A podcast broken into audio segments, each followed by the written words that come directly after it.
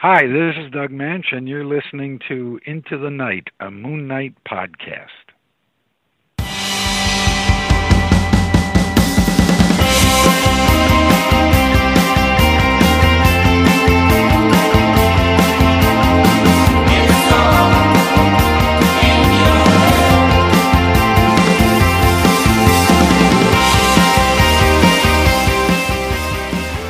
Yes, welcome back, loony listeners. You are listening to Into the Night, the Moon Knight podcast. This is episode 137, and we are back, baby.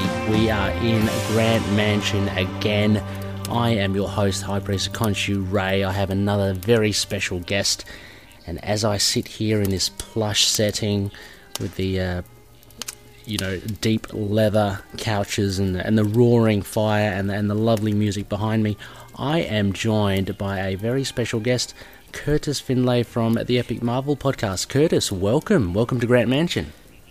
Hi, I, th- I thank you for using your influence to invite me here. I've always wanted to visit this place. well, as is always the case as well, Mark uh, is out on business. Um, he doesn't tell me much. He says, um, you know, it's a Steven Grant related thing.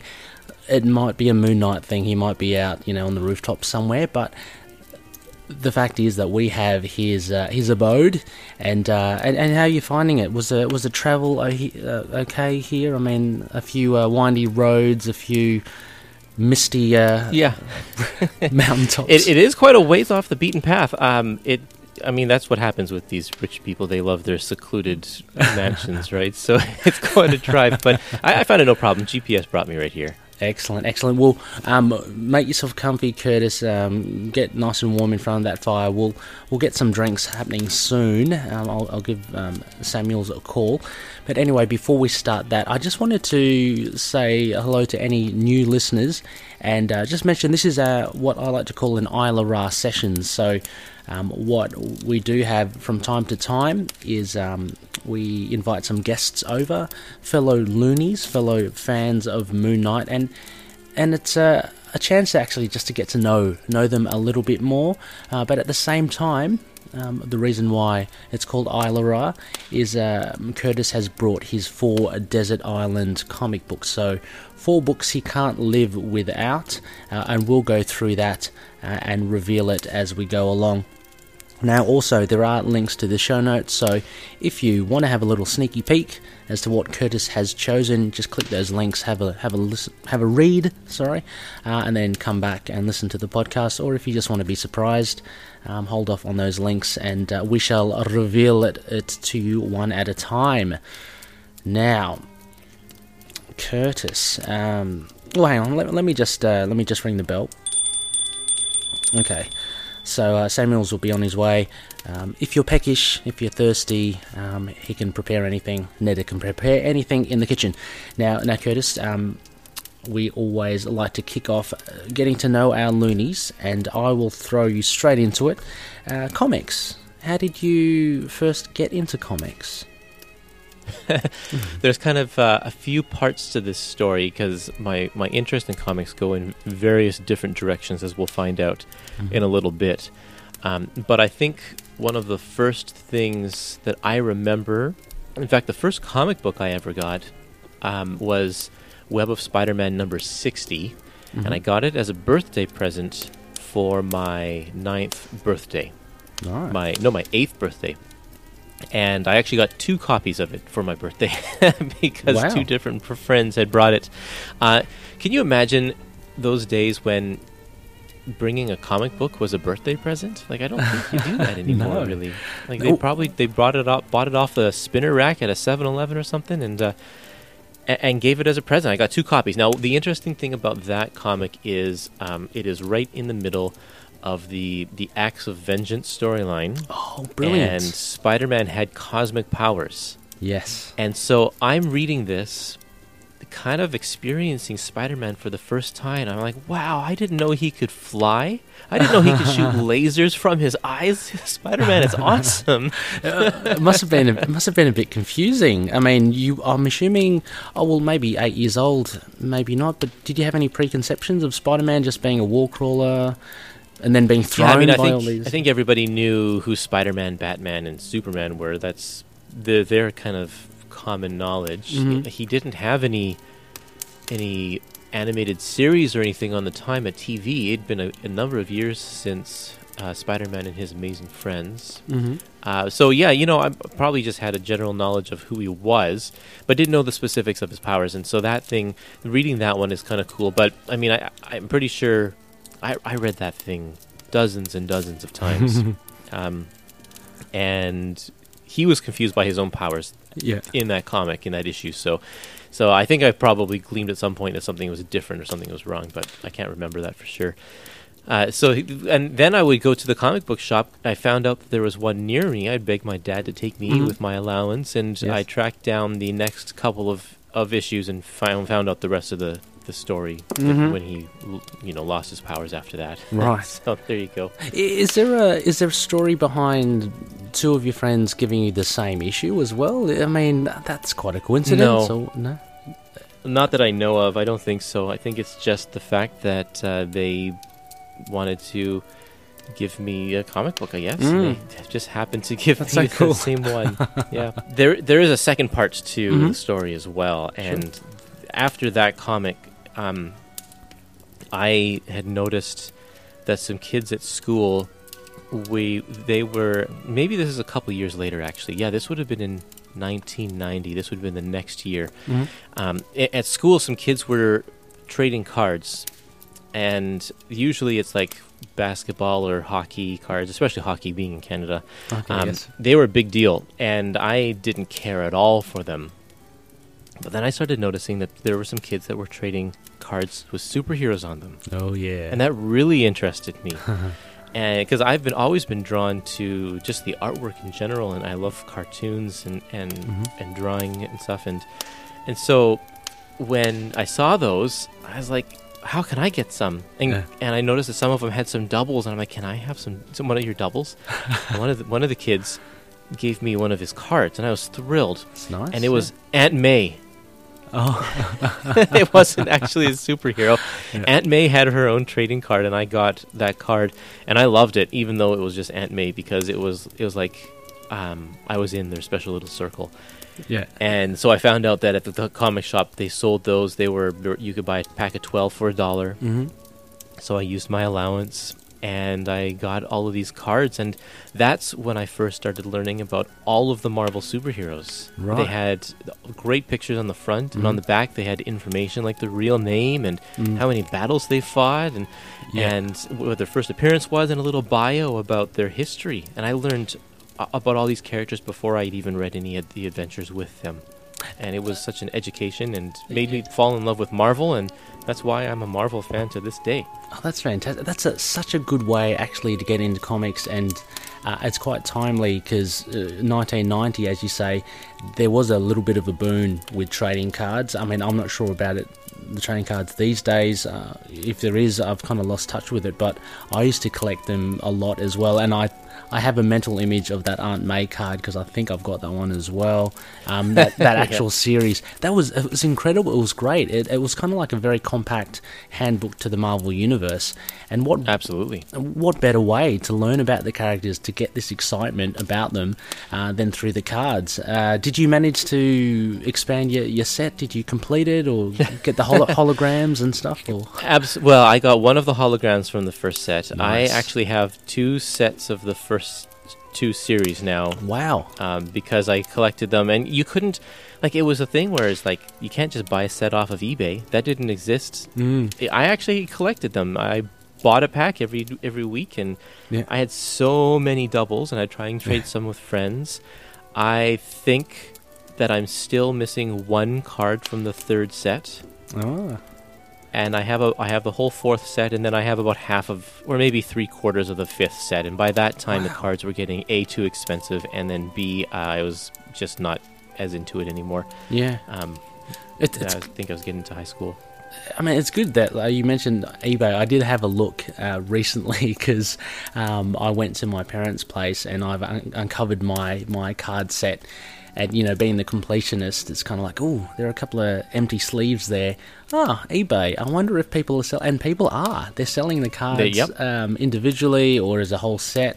So you can actually, any listeners out there who have incomplete sets, you can complete it. Um, you know, for a little price, yeah, I think it's a little pricey, but if you really want to complete your set, um, no, that, that's really funny, Curtis, because uh, that yeah, that was such a funny time.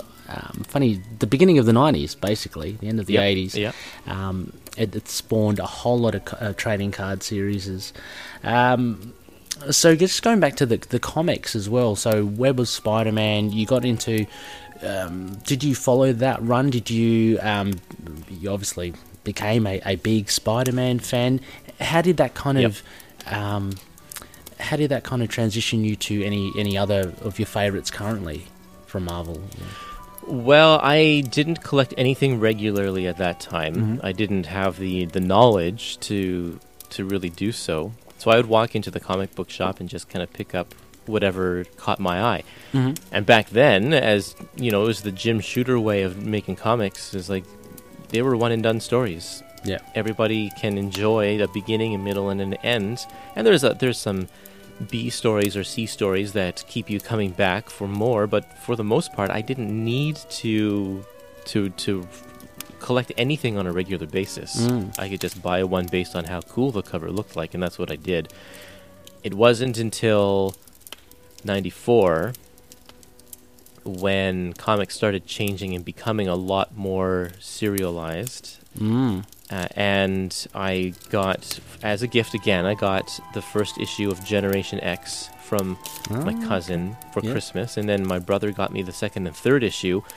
Mhm. And then as I was walking home from from something, I can't remember, I stopped at the corner store and found issue number four, and I was like, "Wow, I have four issues in a row here. Maybe I'll keep going." Yeah. And I loved that book. I- I loved that book so much, and uh, I'll talk about Generation X later. Yeah. Um, but I managed to stay on board, and I was I collected all seventy five issues of that Wow. comic until it was canceled, and that was the first real thing. And that's and then I started. I had more disposable income at that time. My allowance got bigger and such, so I started piling on more comics. I think I started collecting Spectacular, no, Amazing, Amazing Spider Man through that time, Mm-hmm. which was the Clone Saga and the Ben Reilly Saga, Oh, okay. Um, yeah, yeah, yeah. With uh, yeah, Mark, uh, Mark Bagley. Age of Apocalypse. yeah, Yeah, Mark Bagley, that's right. I mean, he's been around for ages, so yeah, I I just threw that name. It, it would have been easy for it to stick because he's been around for decades. But yeah, um, Age of Apocalypse, yeah, of course, as well. Um, oh, hang on, whoops, one sec. Here's uh, here's Samuels. Uh, hi, Samuel. Yes. Oh, yes. perfect. Thanks, Samuels. There you go. Little Thanks, sandwiches. This is awesome. I love it. Samuels. You have outdone yourself. Um, uh, that's great. Um, please compliments to, to the chef or the caterer. Um, cool, excellent, cool. Off, thank you, Samuels. Off he goes. He, he likes to grizzle, but he does really do good good work. Um, Curtis, just you, you were talking about. Um, you know, you're collecting the whole 75 issues of Generation X. I wanted to actually lead into, and um, for those okay that don't know, uh, as I mentioned at the top of the show, Curtis does host the Epic Marvel podcast. Um, Yep. Curtis, want to actually, for those that haven't heard about it, um, how would you best describe that podcast? Uh, the podcast is an in-depth look at Marvel's classic comics. Uh, my focus is on comics that have been, you know, the, pretty much from the before the year 2000. Comics took a notable change. Well, they've taken a notable change a number of times through the years, but notable change um, in 1999, 2000, around that time, and uh, and that's kind of when I jumped off of comics Mm. uh, for a while, uh, superhero comics at least Yeah. and uh, I can get I'll get into that later on as well. Yes. And and so when when the opportunity came up, I, I've been collecting these epic collections. You know them? Have your do your listeners know about the Marvel epic collections? Um, yeah, I, I- I know uh, a fair few of them absolutely do, but um, just in case they don't, some of them don't. Um, they're just Okay. collected editions. Yes. Yeah, Marvel's been uh, has this great initiative called the Epic Collections, where they are reprinting all of their long-running titles from the beginning. So, like Amazing Spider-Man from number one all the way up to I don't know. I think the one of the most recent volumes is Maximum Carnage, which Yes. is in the 300s. Printing them unbroken, every single issue there. It's not one of these creator-owned issues where they stick Yeah. in all the creators and leave out the, the fill-in issues, and, or it's not one of these, uh, you know, uh, storyline or character-specific collections where they skip a whole bunch of issues because the character wasn't in them. They're going from start to finish, and they've got most of their longest-running titles going there. And I've been collecting these these uh, comics, these collections, uh, very very regularly since the pretty much the beginning. Mm.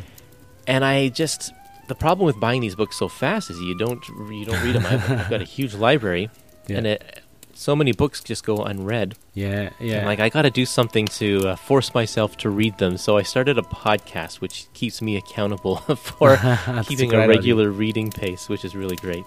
Yeah. The the nice thing about the Epic collections is that they publish their volumes out of order, Mm. which means that you don't have to just read all of the 60s forever. You can Yeah. jump to the 70s or the 80s or the 90s and jump back and forth. And I think that's a wonderful idea. Yes. And that's how I'm treating my podcast. Mhm. I am reading one Epic collection and then I'm making an episode about that one. And just like the Epic collections, I publish my episodes out of order as well. So one episode you'll get Iron Man number 10. Yeah. The next episode you'll get Spider Man number 24. Mm. The next episode you'll get, you know, Avengers number 35 or whatever. No, we Mm. don't, we haven't gotten that high, but we, we jump, you know, we jump back and forth to the 60s to the 80s. Yeah. And uh, so there's a little bit of something for everybody. It Yeah. also means you don't have to listen to our episodes in order. You can just find whatever you're currently reading Yes. and and just listen along. Oh, I, I love that aspect. It, it- how your show is is quite evergreen. Um, y y as you Yeah. say, you can just you can pick. uh, That's what I've been doing. I've just been picking the um, the reviews that you do of either the collections that I've just recently obtained or ones that I am interested in. And uh, yeah, Mhm. it's great. It's a great way to do it. And listeners, if you haven't listened to it, um, please do. Um, it, it is it is a little slippery slope, I must say, Curtis. You've got me on onto it, uh, and, I have since you know joined your your Facebook group as well. Um, a massive amount of real, of really live interaction there between really avid collectors. Um, it- it's really a buzz at the moment, and it kind of it's just um, skyrocketed. I think that group hasn't it? I mean, the, the members have It just has shot the up. last little while. Yeah. Yeah, so it, it's a really good thing. Um, so, listeners, yeah, Epic Collections are uh, um, about 400 odd pages. Uh, I'd say, what are they, 14, 15 issues long, something like that. Um, They're usually somewhere between 15 and 20 issues 15, okay. collected, yeah. oh, yeah, some of them are really thick and others are quite um, quite slender. Um, It depends on where the good breaking points are for the stories. The Yeah. people who put these collections together do a really, really good job finding the spots where you can stop. mm, And if you're only going to buy that one volume, it's fine. Yeah. Uh, it's usually maybe the end of a creator run or the end of a story arc or something. It, it, they do a, a fantastic job of planning all of this out. Oh yeah, oh, absolutely as well. And and as you say as well, they they do release things um, uh, all, all over the place. Like you know, so you're not going to get volume one, two, three, four consecutive, and you're not going to be um, bogged down. Some people like it, other people may not. You're not going to be bogged down with you know reading from the 60s chronologically. You can eventually do that when, when all the volumes do come out, but it's a really cool thing. Um, so, anyway, Curtis, what I wanted to actually um, angle towards by introducing um, this kind of summary of the Epic Marvel podcast is that Mhm. you mentioned that you're collecting singles and floppies and stuff. Um, how did it turn into? How did you come to actively um, collect large volumes? And I'm talking, we're talking 140 plus epic collections, um, a- Right. and th- they're not the only trades that you collect. I'm sure you collect other collections as well. Um, so when did this kind of start? How did you transition from singles to to trades? Uh, I around, like I said, around 1999 or 2000 or Mhm. so, I stopped buying a lot of the superhero comics, and Yeah. a lot of it was just because I found that they weren't as fun anymore, or the storylines didn't interest me and such. Uh, I I would I dropped issues. I dropped you know the titles that would be in my pull box one at a time, one by Mm. one, and pretty soon I was down to I think Fantastic Four and Ultimate Spider-Man were kind of the two last. And finally, I gave up on those two as well. And one of the reasons I did that was because of um, because of the Generation X Underground special, Mhm. um, which will Sneaky- I'll, I'll bring that up a little bit later. yeah. Um, in fact, that, this, this is a story that's probably a little bit better told then as well. But uh, eventually, because I was stopped buying these single issues, it, al- uh, my, it allowed me to explore other areas of Mm. the comic book world, which were graphic novels and such. And uh, then I started buying more more collections, which I liked. I think you get. I feel felt like I got a better deal for my dollar, and there was Mhm. a lot more variety out there for me to explore. Uh, And I, I gravitated toward the old stuff, and the old stuff wasn't being released in the singles, and it's harder to find complete runs because they're old. And some of Mm. them are collectible and such, and I didn't want to spend the money on it. So collections are where it's at for me now. Yeah, yeah. There, um, it is true. I mean, I've got a few friends as well that do prefer the classic, like the older runs, um, because they they do have a certain charm to them compared to say the modern ones. I mean, pros and cons for both. So. Uh, I'm not saying that one's better than the other, but um, yeah, there there are some preferences towards the older older runs.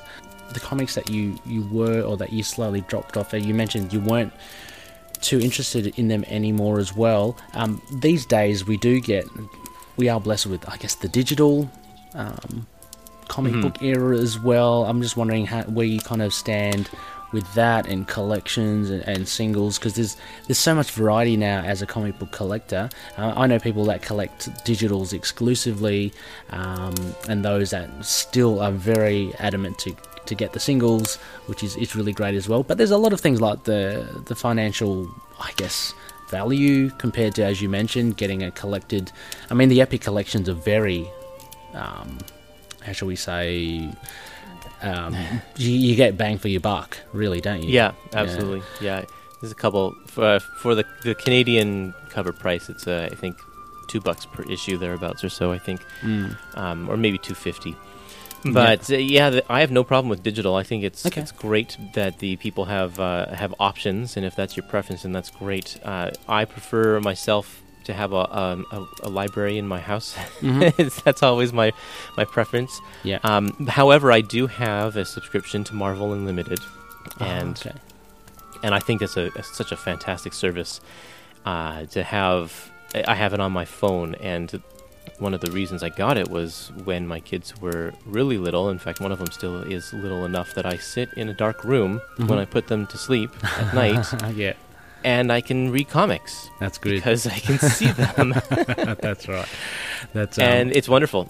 yeah. And to have like the entire output of Marvel's history, or nearly in, the entire output of Marvel's history on my phone to read at any given time, it's great. If I'm picking up my kids from school and I have to wait around a couple minutes, I'll read a comic. If I'm on the the, the, the bus or you know I've got some time at the doctor's office or whatever, I can read comics. So, so you don't adhere to, um, or you don't? Do, do you place much importance of? Um, I guess do you collect current titles now? Are you up to speed, up to date with the latest and greatest issues of whatever titles that interest you, or you prefer to just wait the six months with Marvel Unlimited and, and still catch up that way?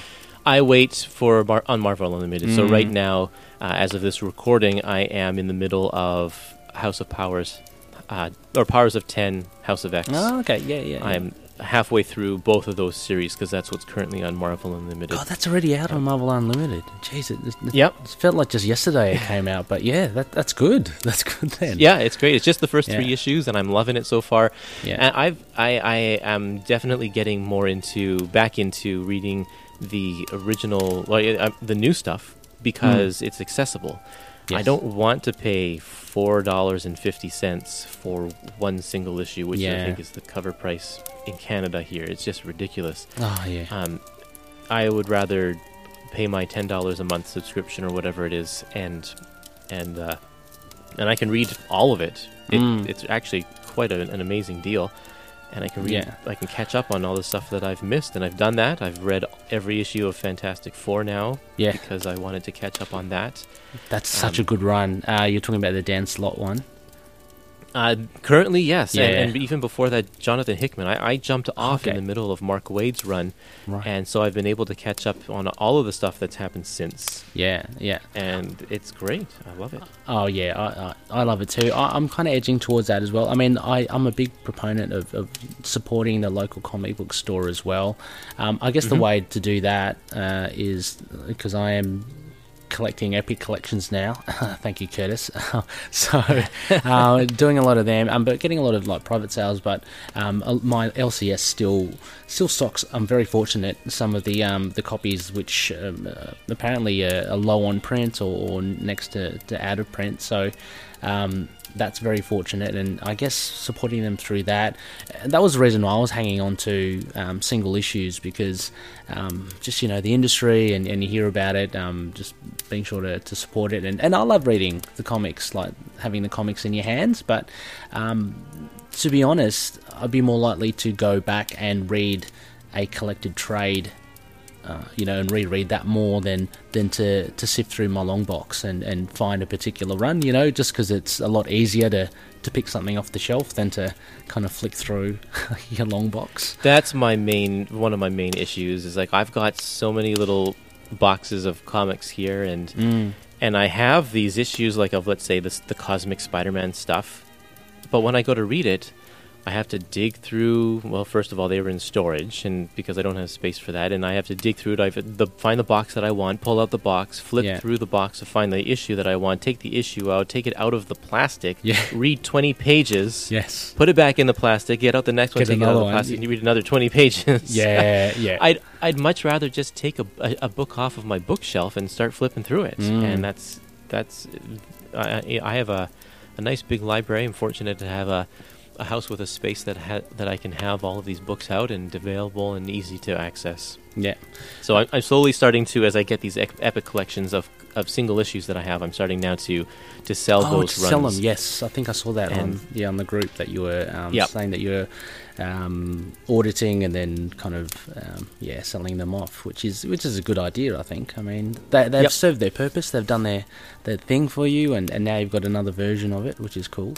Um, And I, I support my local comic shop as well. Like I, Yeah, I definitely value that. Uh, Mm. It's being in Vancouver. We're very fortunate to have a number of comic shops, uh, Awesome. and there have been quite a few that have closed down in the, over the last several years, uh, just because of you know the the online ordering age and yeah, the, just the comic book in general, the comic book industry, the, the superhero side of it at least is taking Mm. a downward turn in terms of sales and and such. So a lot of them are hurting and turning towards things like selling Funko Pops and, and more Mm. action figures and such.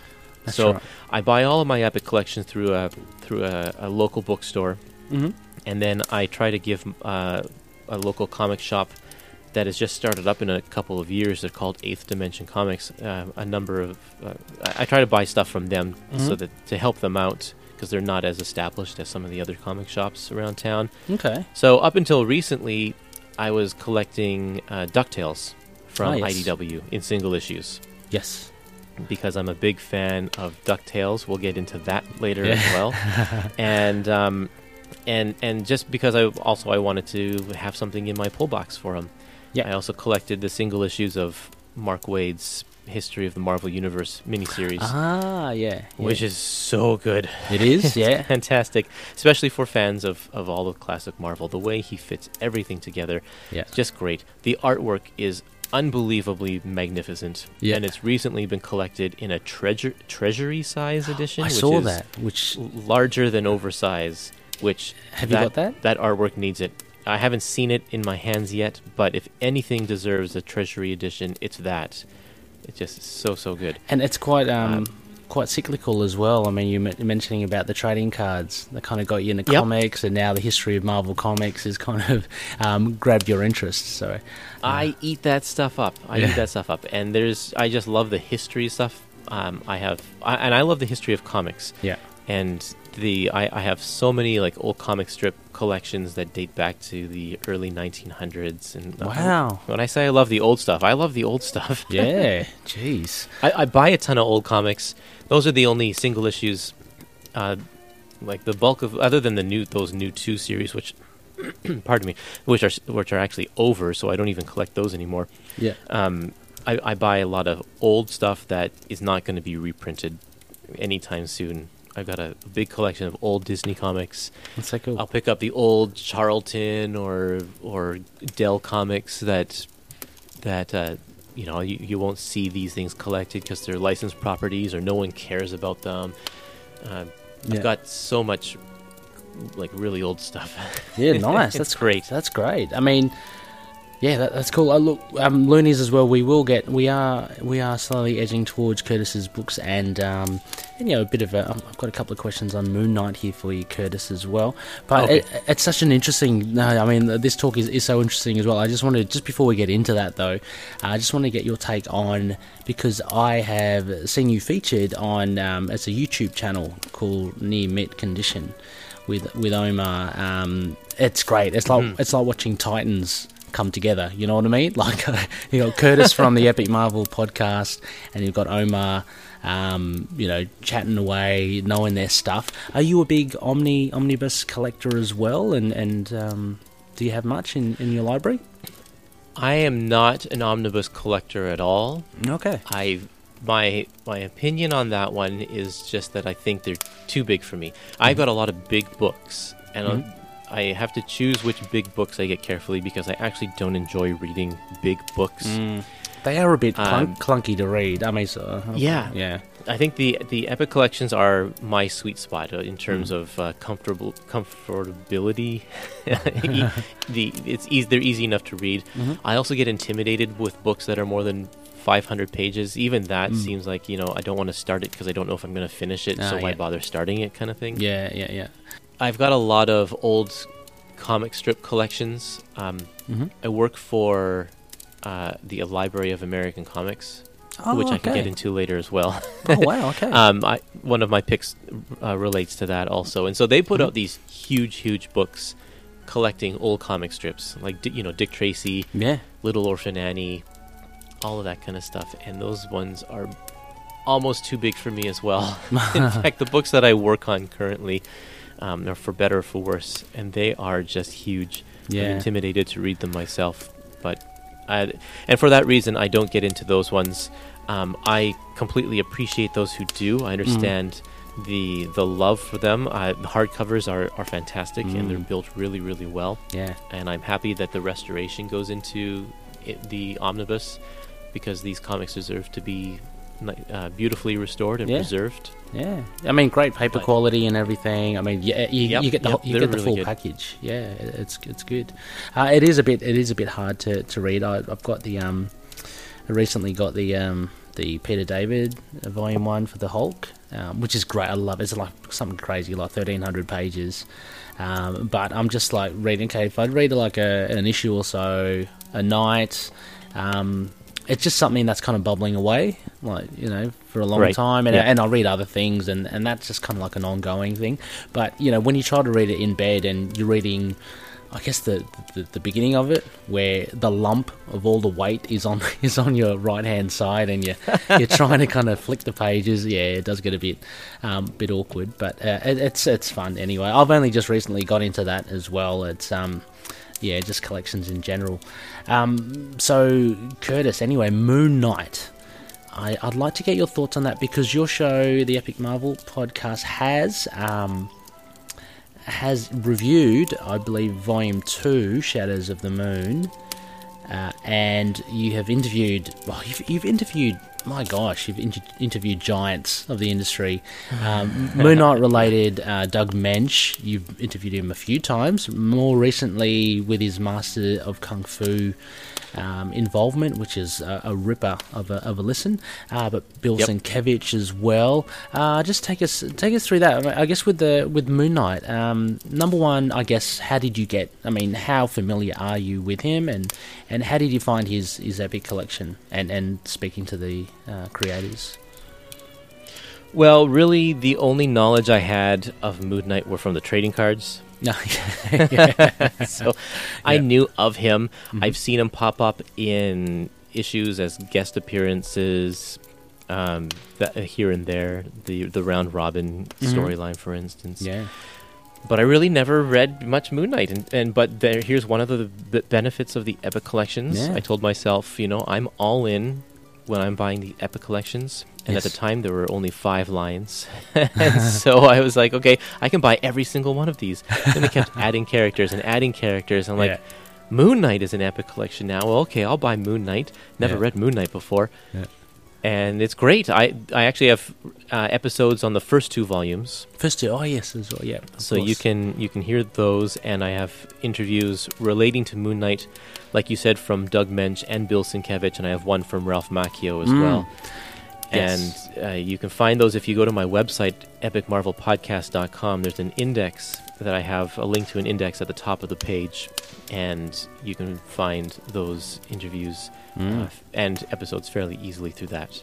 Yeah, the, the, the Ralph Macchio one I found really interesting as well. Um, just with him talking about, I guess the the um, original inception for Moon Knight and, and the identities and and how it was more like Mark Spector being kind of like an actor, you know, and putting on these identities. It was never really meant to be quite a um, uh, an issue with his mental state, but that's kind of Right. developed. That's um, yeah, that's along- how things evolve. For sure. yeah, which is really interesting to see um, Moon Knight start from from beginning to, to where he's kind of currently now.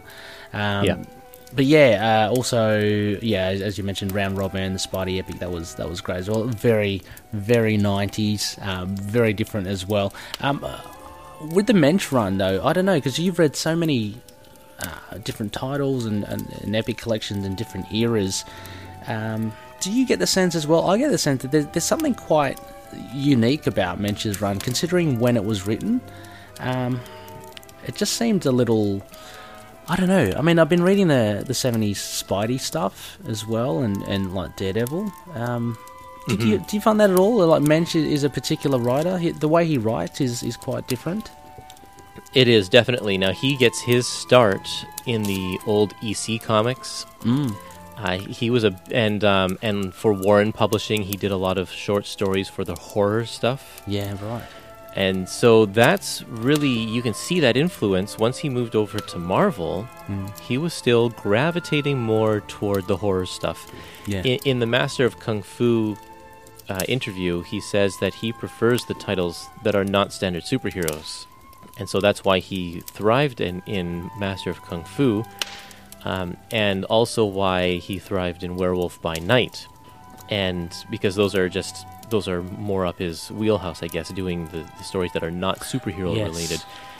Uh, and so when you get to, to Moon Knight, you also get a very sort of non superhero sense to his storytelling. They're Yeah. way more personal. They're way more uh, grounded. I think they're, you don't have space aliens and Yeah. And over the top superpowers or anything. Even Moon Knight himself is not really a superhero kind of a superhero. Everything's ambiguous with him, really, uh, until a Yeah. bit later on. Yeah. and it's great. I, I love it. It is very different from what you would get in a typical Marvel comic in the 70s, for Mm. sure.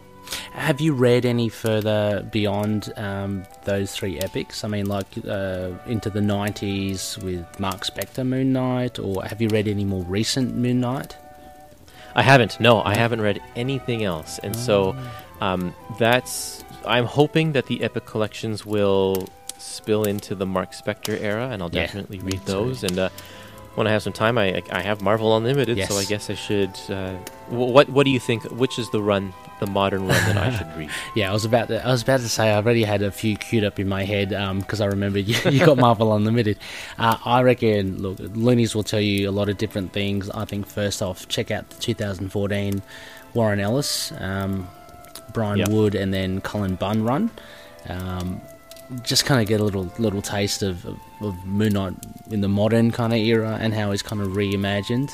Uh, yeah, and then and then maybe go to the to the Huston Huston run, and then and then Lemire because Lemire's quite. I think Lemire, you really need a bit more. Well, you've read the earlier stuff, but you need a bit more knowledge of Moon Knight before uh, getting into the Lemire one because he references a lot. Um, Mm, okay. Yeah. Now, is that the run where he kind of he's wearing like a suit and doesn't have the hood? Yeah, that's a Warren Ellis one. So he he The uh, war, okay. Yeah, I think he invented Mr. Knight. It's very noir kind of detective. Um, That's the one that's interested me the most. It's good, yeah, it's good. A- Okay. and and I think it's um, it's kind of become like he, he's got another identity in that. Um, so uh, it's very different.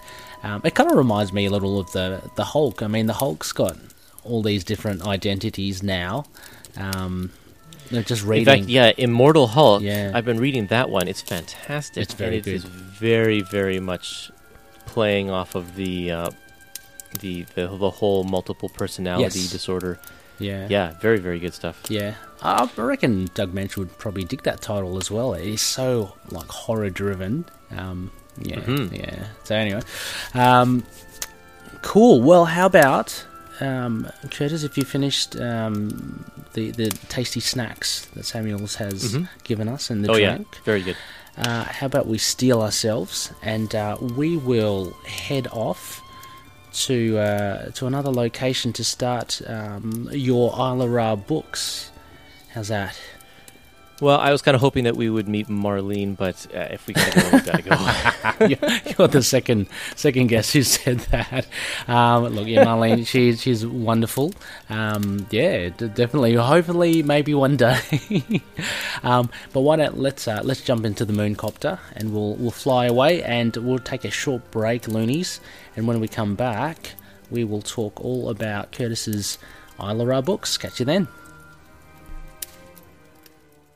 We Are Venomaniacs is the Venom Site official podcast for all of your symbiote news, reviews, and point of views about Venom related comics, movies, television, animation, and merchandise. We are available on Podbean, Spotify, Apple Music, iTunes, Google Play Music, and YouTube. Join us, won't you? Hi guys, this is the Completely Inappropriate Podcast. I am Tony and this is Frank. Do you like having inappropriate conversations? Yeah. Yeah, no shit. That's why we have the Completely Inappropriate Podcast. We like to talk a lot of bull. You need a place where you can have completely inappropriate conversations in your ear holes. Then come to us and let us fill them up. Every Monday and Wednesday, wherever podcasts are available. So this is a Completely Inappropriate Podcast with Tony and Frank, reminding you to be excellent to each other. and find your happy people.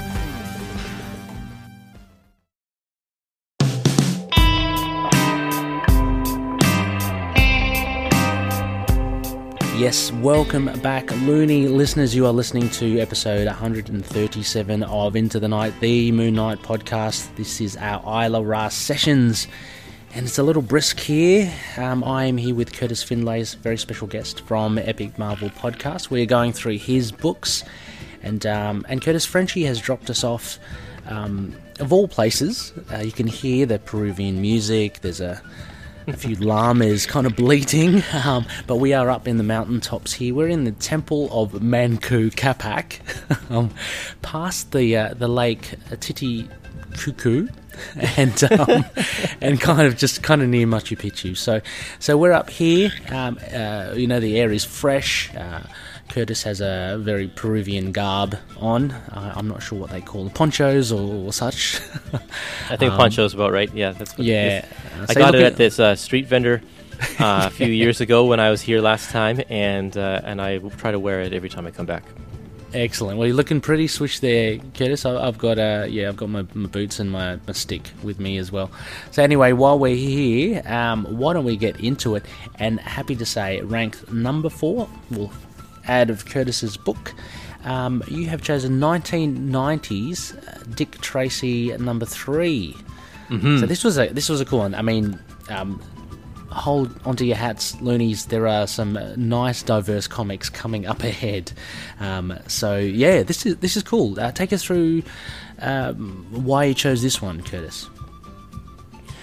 Okay, so your question when you asked me what are the four comics if you were you know stuck on a desert island the ones that you would want to read over and over again that's a, such a hard question it is, isn't and it? it's like oh man i need to some i need to have comics that have some substantial substance to them Mhm. uh, in order to to to be able to reread them over and over again, Mm-hmm. uh, and that's. I, I can't just a lot of modern comics is like if I choose one single issue, it's only one part of a six part story. That's not going to work. True. Um, and so, what are the issues that would uh, keep me interested all this time? Mhm. So, Dick Tracy number three, I chose because I am one of the things I'm a huge fan of. I've mentioned this before is classic comic strips.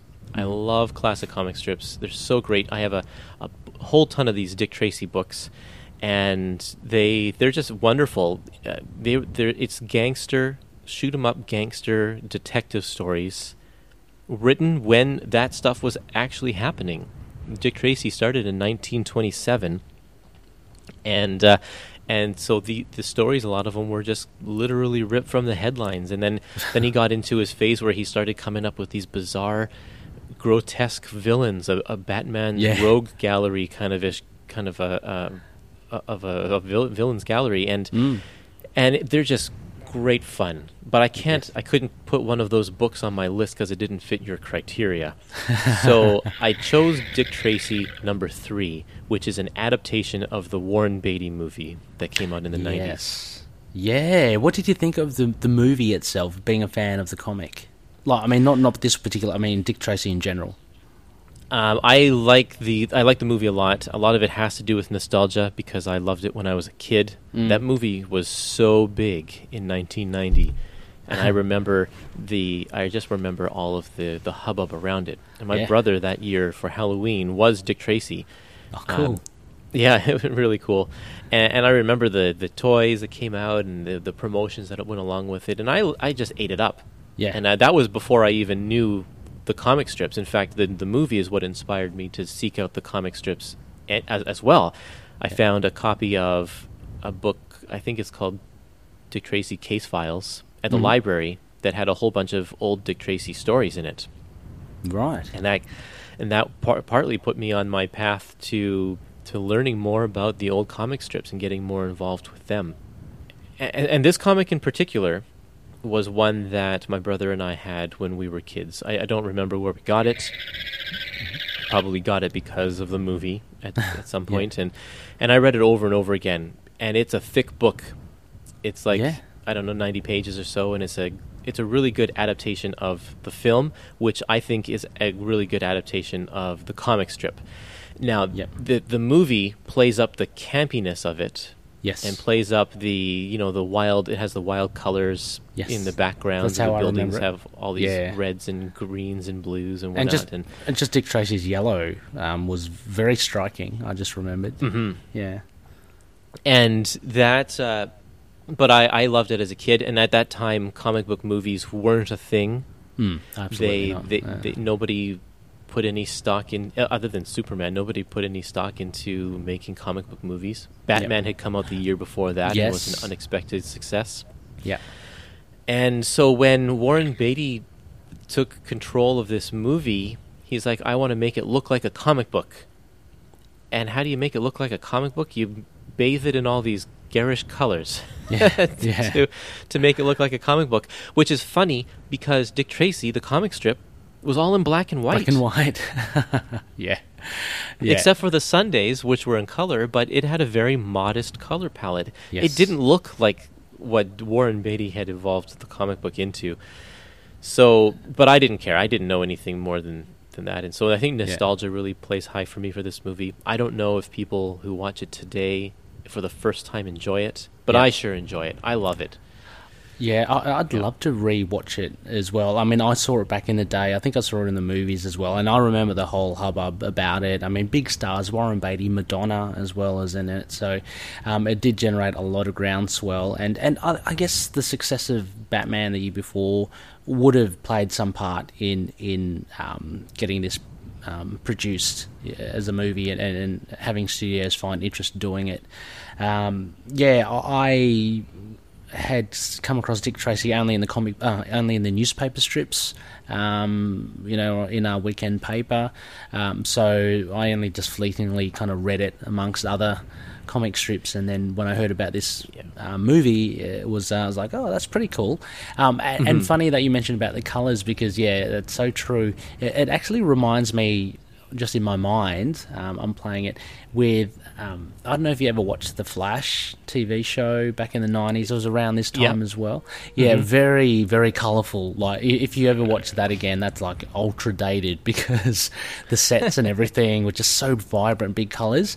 I can imagine that would be what what is happening like here in the Dick Tracy movie. I'm, I'm, I'm going to have to look it up and, and watch it again. Um, and also, as well, you mentioned the Rogues Galleries. That was most memorable for me for the movie. Um, Yeah. Just seeing their the, the makeup with all their. Um, you know, their prune face and, and mumbles as well, and, and all that. Um, interesting that this is issue three, though, uh, Curtis, right? Because this is literally kind of the whole movie, right? I mean, this is the adaptation of the whole movie. So, what was? Do, do you know what was um, before in issues one and two? So issue one and two are uh, like prequel comics, basically. Okay. They uh, they come yeah they they tell the story before the movie, and a lot of the threads that are already going on in the movie, like with Big Boy's casino and his relationship with um, uh, with uh, Big Mouth and um, or Bad Boy, Big Big Boy. I get them all mixed up uh, because they all have ridiculous names and such. But uh, all, all of this, all of those threads are started in the first two issues, and they are they're they're good too. And I, but I didn't want to pick those because I like the movie, so I picked issue number three. Uh, the the first one, they're they're both illustrated by um, Kyle Baker as well, and they're written by uh, John Francis Moore, who I think had a run on um, X Factor in the '90s. Oh, okay, right. Um, he's the one who, you know, he put Mystique on the team and and uh, and such. Got Havoc back involved with them, and and uh, yeah. So this this one though, the adaptation it's it's adapted by the same two people, and they do a really really good job. And I have to speak about Kyle Baker's artwork because it is so Yes. different than Yes. what you would typically find in a comic like this. He is an alternative artist. Uh, did a lot of underground stuff for um, a DC imprint called Paradox Press. When DC was kind of getting into the more alternative comics or underground comics, Kyle Baker did a couple of books for them. One was called Why I Hate Saturn. Another one was the Cowboy Wally Show, and they're just very strange, offbeat comics that are they're they're both. I love them both a lot. They're not for everybody. They're very specific in their style of humor and their style of art. But if you're looking for something different, definitely check out those. Uh, Kyle Baker has this uh, style that's very 90s graphic, if you can understand what that means. Oh. it, it, it, it follows a lot of the trends Oh, of of just modern graphic style of the 90s with the huge um, angular kind of uh, style, uh, a lot of um, a lot of open spaces and uh, yeah, I, I don't even know how to explain it. Really, you have to see it to to understand, but it fits. It does actually. I I mean, when I first looked at it, I mean, um, when I was looking at the copy of issue three, and, and the front cover is very much kind of a Warren Beatty looking Dick Tracy, um, kind of very movie um, polished poster. Uh, then going into the the first couple of pages, like, oh, okay, this is going to be a different. This is this is a very kind of underground looking comic, um, but there is a certain certain charm to it. Um, because yeah, I mean the characters are, are, are larger than life. I mean I'm looking at Flat Top and I'm looking at all the other what's the other one, Wrinkles or something. Um, the, The brow. the brow. That's it. The brow. Oh, prune prune face. You're thinking of prune face. And yeah. prune face as well, and a little face. I mean, it's just just hilarious. Um, but there is, a, yeah, it is a very um, it's hard to describe. It, it's uh, it's very um, stylized. It, it's kind of um, kind of simplified as well, but uh, in Yep. no way does that detract it at all. It, has this kind of very old school feel to it, uh, and the colours are very. I feel. Um, I mean, they don't try to do too much. They're kind of nice, vibrant, flat colours. Um, so they kind of give that kind of sense as well. They, that add that style to the to the um, to the panels. Um, but yeah, no, uh, the art was one of the the big things I wanted to to um, to raise here. Uh, very much enjoyed it. Uh, I recognised uh, it all came back to me as I was reading this, Curtis. Like, um, Oh, good. Al, Al Pacino wasn't he? He was in it. Yep. Was he? He was Big Boy or, or He's Bad- Big Boy, Big yeah. Boy. Yeah. It's like, oh yeah, I remember him. He had the uh, uh, the, the the big nose and the um, the moustache and stuff, um, and the kid as well. Now, do you remember who the who the kid was by any chance? in actor? yeah. I don't know the actor's name, but he, uh, I think he's a lawyer now. oh, okay. I don't think he went on to do any big movies or anything. okay. But yeah. uh, yeah, he he uh, he was a good part of the movie, and Yes, because I um, remember him as well. Yeah. I think yeah. Robert De Niro's in it also. Oh, is he? Okay. Yeah. And- well, super big yeah, stars. there's there's just uh, some great things with the movie, and yeah, like you say, the, the colors in it uh, are are very specific, and and they work definitely to to give a nod to the way the movie looks, but it also creates a, a great visual style.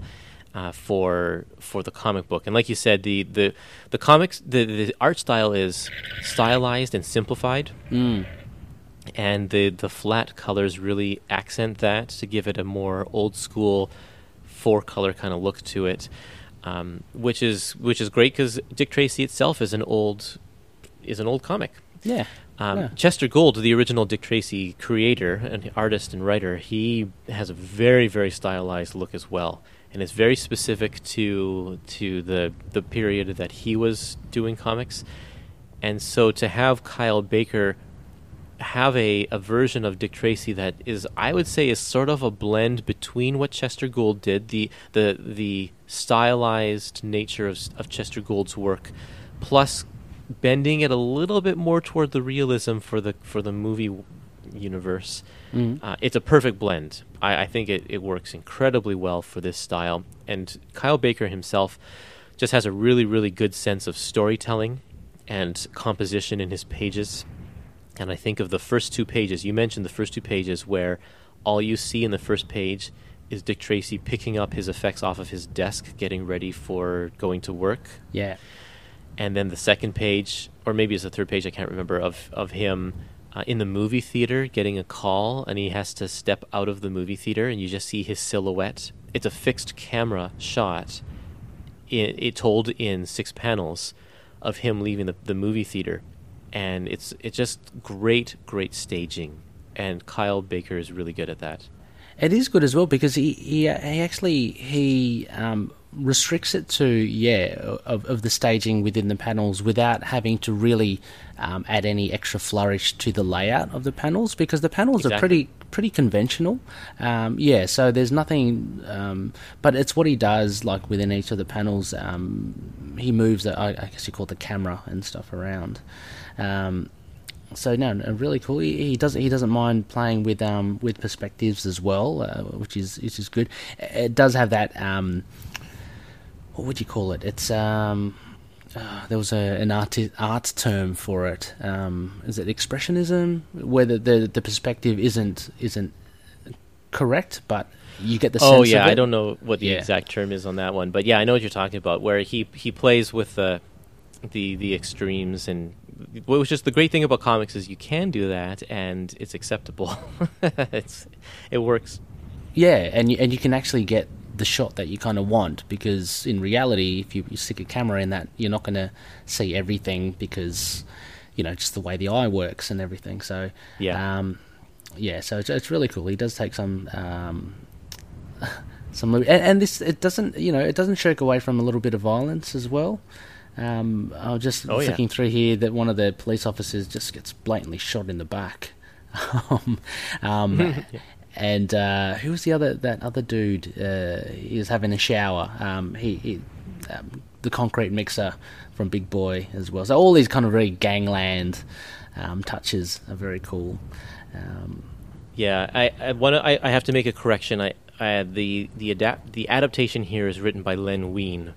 Oh, Len Wein. I thought, yeah, John Francis Moore did the first two issues, but Len Wein did this adaptation here. So I just want to make Ah. that c- uh, correction there. And one of the interesting things I think is is fascinating about this one is, and uh, you probably didn't even notice this when you were reading, but there's no narration. There are Oh, no right. narrative boxes at all to indicate what's going on or to change the scene or you know like the next day even or anything like that. There's nothing. It's all just dialogue and the pacing is all dictated by the flow of the panels. It's really really neat. And so you get a real sense of of the cinematic quality of this of this book because of that i think Oh no, for sure as well. I, I was just thinking because like, wouldn't the first didn't the first two pages have no, but it was actually uh, the radio, right? So the radio yep yeah, Mhm. instead of doing that. So um, yeah, no, I thought actually it was very very well written um, without cluttering it up with too much dialogue. Because I guess it'd be one of the traps would be if you do an adaptation um, to try and fit everything in um, with what what the movie kind of does. Um, so there's enough room there for um, for the art to actually tell tell the story. There are actually a couple of, uh, especially I guess towards the um, the faceless person, the mystery person that we see later on. Um, There's uh, just it lets the visuals do do the um, do the work rather than Yep. actually having to tell the story. Um, but yeah, no, really cool. And uh, I think just finally here, I'm just trying to find her name. She was the uh, the Madonna, um, breathless Breathless. That's that's right. Um, you know, pretty uh, some pretty steamy stuff. Pretty steamy um, dialogue between the two. I think. Yeah, Um, uh, her her character is one of the main reasons why I haven't shown this movie to my boys yet. Ah, it yes. gets a little intense in the in the movie. It does, and um, my gosh, Dick Tracy, he's he's um, quite the upstanding guy. She she pretty much throws herself at him, um, but he he's in love with someone else. Um, Yep, Miss Trueheart, is that her name? yep. Tess Tess Trueheart. Yeah, Uh, Okay. man. You, if you haven't read the comics, you got to read the comics because there's just some fantastic stuff in there. You got to seek out um, the any of the stories from the 1940s. It's, Okay. it's Chester Gould's best period, and the it's just wall to wall action. The violence is over the top, and you know it, it's a comic strip, so it's not going to be like ultra gory or anything. But but Dick Tracy is way more of a um, a rough 'em up, hard knocks, like a just guns blazing kind of a character than Warren Beatty makes him to, out, out to be in the in the movie. That's for sure. Okay, yeah, because he, he's very, and in this issue as well, and this, this was the right. This was the impression that I got in the movie that, okay, Dick Tracy. I always was trying to figure out, okay, so what what is his thing? You know, uh, he's got that that watch that is like a bit of a radio. That's cool. He's got that Yeah. gadget, but what is it? And it seemed like in the movie it built up with it built up to him getting that kind of machine gun and just going at it, you know. Um, but that was about it. All he did, you know, he did, he had a few scuffles here and there. Um, but it's it's it's uh, encouraging to know that in, in the comics he does kind of let loose a little bit more. Yeah. um, not to say that I didn't enjoy this at all. No, this was this was really cool. Um, uh, but I remember that from the movie, and I remember thinking when I was watching the movie, it's like, okay, so what's he going to do? Like, because you know, I was I was you know quite young as well, and wanting to know what's his comic book thing. but um, Well, I compare him to the Batman movies Yeah. in the sense that the the movies are always more about the villains than they are about yeah, Batman. yeah, yeah, And so True. Dick Tracy's that way as the movie is that way as well. It's way more about the villains and about the the other characters than it is even about Dick Tracy himself. But if you go read the comics, the original comics, then you'll get a much better sense. Dick Tracy's a pretty different character there, um, and it's just way over the top fun. That's for sure. that's awesome. Yeah. Um, Oh, actually, I see. Uh, funnily enough, we are at this temple, and you will understand, Loonies, why we are at this temple. But uh, there's a car pulling up there, Curtis. Uh, I see um, a little bit of a fracas there. There's there's flat top. Distinguishable. Um, oh, a few shots being fired here, Curtis. Let's, uh, let's uh, run around Yeah, the corner get out of here. and uh, let's let's have a look um, behind the great temple. Uh, okay, okay, we're okay now. Okay, bullets flying. I think we're safe. They're gone. Um, let's look onto your number three book here. And uh, the reason why we're here is because of Uncle Scrooge 219 from the year 1953. Um, another cool. Uh, you mentioned before collecting, being a, a fan of Ducktales, Curtis. So, um, I guess no questions as to why you picked this one, but why this? Why this issue in particular? Well, this uh, 1953 is this comic is actually from 1987. This particular story is Oh. from 1987. Oh, okay. Um, the the character though Scrooge dates back uh, way way longer than that to the 40s, and so he's had a long long history. Uh, one of my favorite cartoons growing up was Ducktales. Mm-hmm. Absolutely, I just I just loved that show so much. And can, can I ask? Sorry, Curtis. Can I ask? Have you got Disney Plus now? I'm sure you do. Oh yeah, I do, and Okay, it's, yeah, it's great. I, I mean, I've had the DVDs, and it's been nice to revisit the episodes that uh, have not been on DVD. And Oh, um, okay. and I love the new Ducktales show that's out too. It's just Mhm. it's really really great. Also, love watching that one with my boys. and I've been a big fan because of that show. I've been a big fan of the comic books for a long, long time. Uh, Mm. Uncle Scrooge has a, a huge comic strip or comic book history Mhm. dating back way, way far. And um, he's actually really, really popular in Europe. Right. He, yeah. He's huge popular in Europe. And so the, to this day, there aren't very many Uncle Scrooge comic books made in the United States uh, Oh, of new material, at least. But in, in the in the UK and in, in certain Scandinavian countries, Yes. a lot of Uncle Scrooge, new Uncle Scrooge comics are being made. And so this comic, though, in particular, Mhm. I chose because it is the very first story by a guy named Don Rosa. Okay. And he was a guy who was a huge fan of Carl Barks, the guy who came up with uh, Uncle Scrooge and his universe, Mhm. uh, the whole the whole concept of Duckburg and such. And so, uh, Carl Barks retired from comics, and Don Rosa sort of took up the reins of telling Uncle Scrooge stories in the style of Carl Carl Barks, and kind of keeping that that whole legacy alive Right. and this story is his first story. And the the legend goes that uh, Don Rosa said, "You need to do more Carl Barks type stories, and I'm the guy to do it." Very presumptuous to the editor of this comic book. Yeah, wow, and, said, okay. and then the editor said, you, "You you know what? If you want to do it, then do it." And so Don Rosa did his very first story, submitted it to the editor, and that's this story here Right. and it, and it went on to win uh, a Hugo Award for, for oh best. wow. I can't remember what it is. Best single issue of the year or something like that. Yeah, I mean, there's there's a lot a lot in there which I, I can see, um, and I wonder if that, these are the attributes of um, of you know these typical Ducktail um, stories. But uh, you know, there's a lot of uh, humor injected in it. I mean, people are, are used to, well, at least seeing or knowing of like Donald Duck, um, and the the nephews Huey, Dewey, and Louie. Is that it? Yep, Yep. that's right. um, as well. But there are little things like um, obviously his his, his uh, rivalry with with Glomgold, um, but there's a little bit of uh, educational stuff.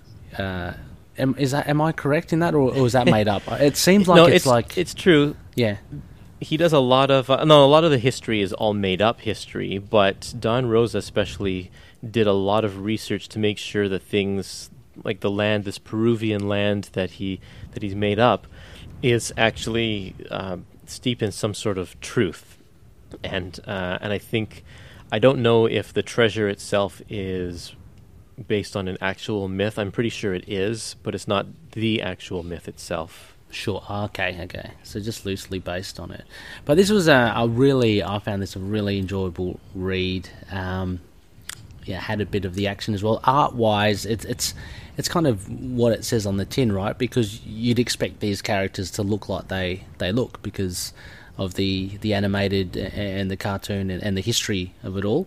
Um, Yep. So it doesn't deviate from that at all. Um, Donald Duck very much looks like Donald Duck and, and everyone Yep. else. Um, But Don Rosa himself, though, is a fantastic artist. He puts a lot of detail into his backgrounds and doesn't he does, skimp. doesn't he? It- Yeah. He's like the opposite of Kyle Baker. In whereas Kyle Baker will only put in details if they're needed. Um, Don Rosa goes over the top with his details and puts a lot of shading and puts a lot of cross hatching and, and little dirt and will fill his his backgrounds, especially these first few pages, when we're looking into into Uncle Scrooge's uh, museum. Uh, there's just so many artifacts in the background, and all of those artifacts are items from old Carl Barks stories of treasures that Scrooge has found in other stories. A lot of Easter eggs there. Yeah, okay, right. Uh, no, that was a lot of fun to see stuff at the back. I mean, and, you know, a lot of them touch on with, um, you know, the historical Genghis Khan, Jason's Golden Fleece, um, stuff like that. So, um, no, that, that's really good as well. Uh, and so this basically becomes a um, a little competition between Uncle Scrooge and Glomgold um, into who is the better. Um, what is it? Explorer? Um, Yeah, dis- treasure discoverer? hunter, I guess, Treasure, treasure hun- seeker. treasure hunter. Yeah, yeah. Um, and so they, they head off to uh, to Peru. Um, Manco Capac, which I think is Mac- Macu Manchu Picchu. Yes, yeah. Um, not before going um, above Lake Titicaca, which I, I just love the name, so gotta say Yeah. it again. Um, meet meets a grizzled old uh, Peruvian person there as well, um, and yeah, the, the funny bit that I really loved about this was um, because Uncle Scrooge gets taken out of the picture, so it would seem, um, quite. Um, you, you know, quite flamboyantly with, with the, the plane kind of um, Yep. going That's out right. of sorts and just uh, um, tearing apart. Um, and the others land there. They meet um, they meet Glomgold and, and they go through this kind of long, lengthy journey to get to the temple. And it turns out that Uncle Scrooge has actually just landed there. Was it like weeks weeks ago or something? Yep. Um, so we're talking about yeah, they, they go through they cross this bridge and um, they go across a mountainside and, and, and all that. Um, but yeah, so they reach the temple of Manco Capac, the son of the sun and keeper of the Inca gold. So it's all about all about finding this gold and the treasure. Um, and uh, it kind of sets that up really well, I think, because uh, uh, Glomgold is there. They're trying to. Uh, he actually finds something a lot more valuable um, because you think that Scrooge is the one that um, that is found. Like they stumble on. Oh no, sorry, is that? Um, I got that wrong. No, it was Glomgold. So Yeah, Glom. Yeah, sorry. found yeah yeah Scrooge found the treasure. Glomgold finds this other thing, this wheel with all of these, these Yes. rubies and stuff and the gems in it. But the the thing about the storytelling, and especially with their rivalry, is the one-upmanship that happens throughout the issue. It's like they're, always trying to stay one uh, one step ahead, and of course you know that Scrooge always comes out on top in the end. Um, and there's always that that little twist of you know how is this person going to come up out on top and that happens several times throughout this whole story is like scrooge has found the the gold but glomgold figures out, out, out a way why it actually belongs to him and then scrooge finds out figures out a way to figure out why the the gold actually belongs to him in some sort of bureaucratic loophole and and it, it it's just the the style and sense of humor is fantastic. It it works so well. It's funny, and there's a great sense of adventure. The reason why I picked this story is because it has a little bit of everything in it. Mm, I it certainly does. I think I generally lean toward more of the funny stuff. Um, and so the, I love the sense of humor in this, but there's still a great sense of adventure, a great story, uh, well thought out uh, resolution. And you talked about that grizzled Peruvian guy at the beginning. The reason he's there is to set up the end gag, and it- the whole story sort of comes full circle, and it's just a wonderful way to end end the story. Yeah, no, it's really good. And and um, talking about comedy and, and, and all that, the humor. Uh, poor Donald Duck seems to be the butt of uh, a lot of the a lot of the jokes. He seems to be like the the dare I say the dim-witted one, as opposed to Uncle Scrooge and, and his nephews. Um, Yep. So uh, it's always fun to see Donald um, try to try to achieve stuff. Um, but yeah, again, as you say, there's a lot of stuff in here. I think very clever that the way this this um, jewel encrusted wheel kind of just pop pops off and it, it falls onto that geyser, which uh, Yep. which just forms a, a little bit of a pressure pressure pot in the whole temple. uh, so it yeah, it's just w- wacky stuff. Um, and they they kind of uh, do they hang on? There's a thing yeah, the thing blows up. Does uh, I just can't remember if um, Uncle Scrooge makes away with any of the treasure. He he doesn't. Well, the whole thing, yeah. The, the if you want the spoiler alert, if Yeah. um, the whole the whole temple uh, treasure and everything blows out of the this volcano, um, and goes flying into this lake, and gets sunk to the bottom of the lake. And it so happened that earlier Scrooge had bought that oh, that's lake right. Yes, for uh, so- right. That's for a right. dollar.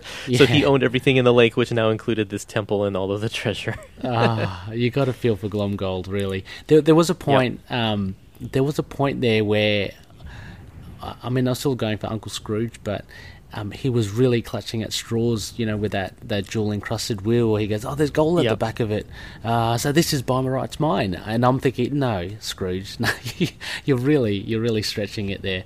But um, yeah, but that clincher at the end was pretty funny. So. Um, yeah, no, really, really good read as well. And you mentioned you collected the the IDW um, one, so that went on for. Um, I mean, you mentioned before about uh, the the Uncle Scrooge books being Mm-hmm. not printed that often these days.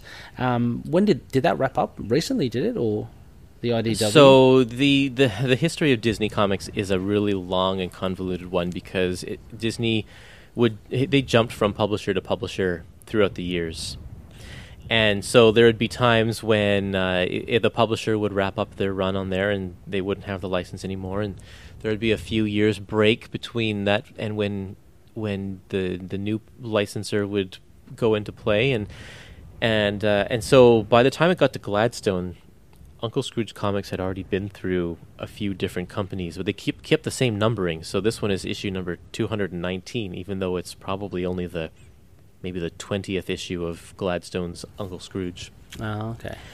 Uh, Legacy and then more recently, yeah, IDW had the license to Uncle Scrooge, and I can't remember what number they're up to, number 400 or something now.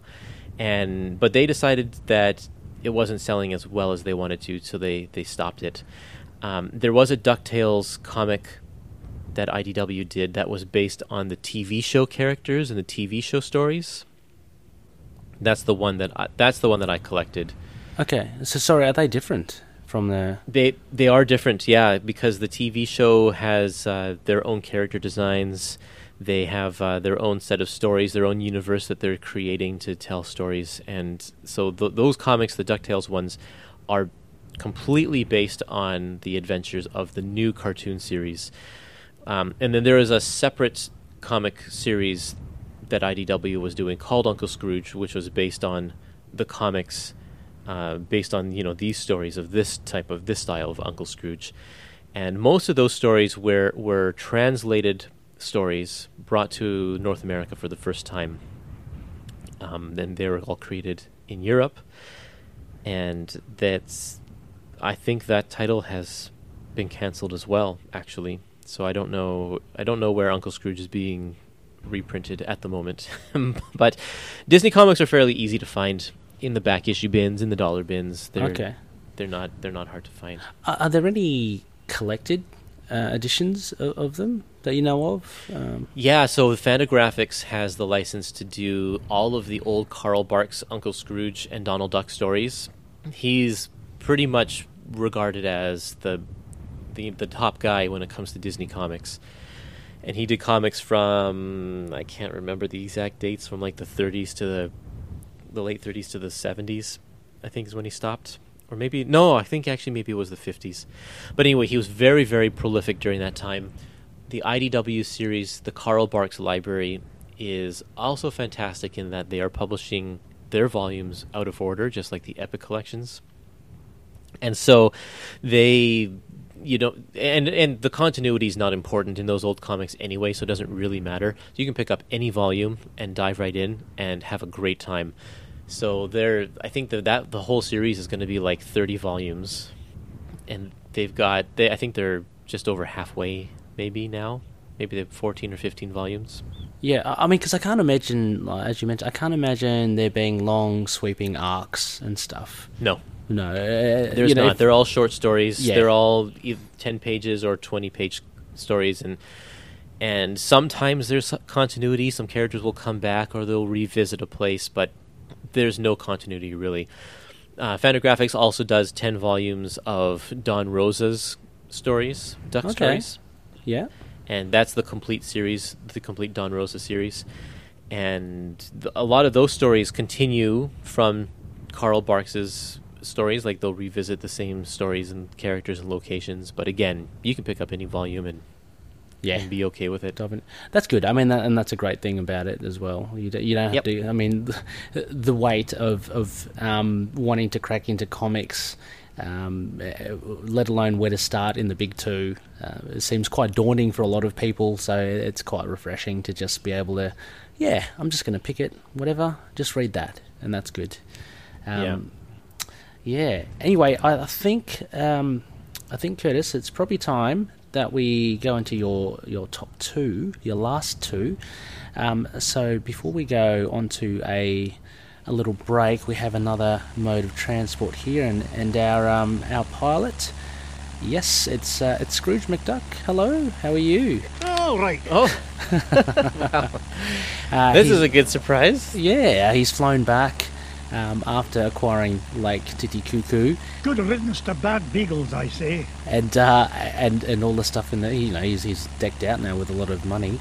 Uh, he always has been, and he's going to fly us off to our next destination. So um, you you got your rucksack, Curtis? You ready to go? Yeah, I, I think uh, based on his flying his comic, I'm not too thrilled to be getting on this plane, but uh, I guess we'll go for it. Now just hold your horses. Exactly. Let's just we'll just double check our seatbelts and let's hope that they, they, they hold.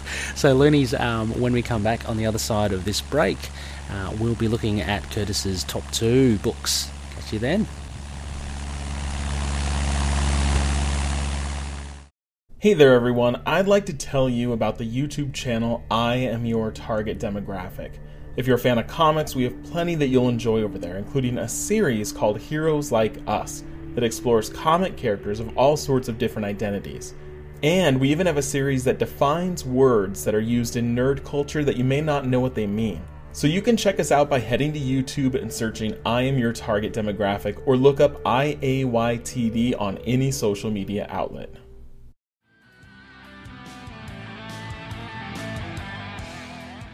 Hi, this is Chris, And this is Brian. and we are the hosts of Inner Demons, the Ghost Rider podcast.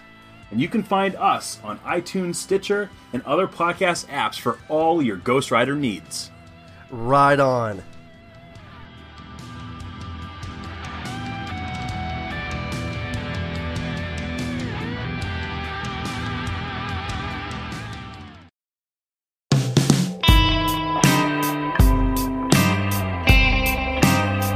Loony listeners, we are back. This is the Isla Ra sessions on Into the Night, and I am with very special guest Curtis Finlay, and we are going through his Desert Island books. We have gone through his um, uh, other picks: Dick Tracy, issue three, and Scroo Uncle Scrooge, issue two hundred and nineteen, and we are at the last two here.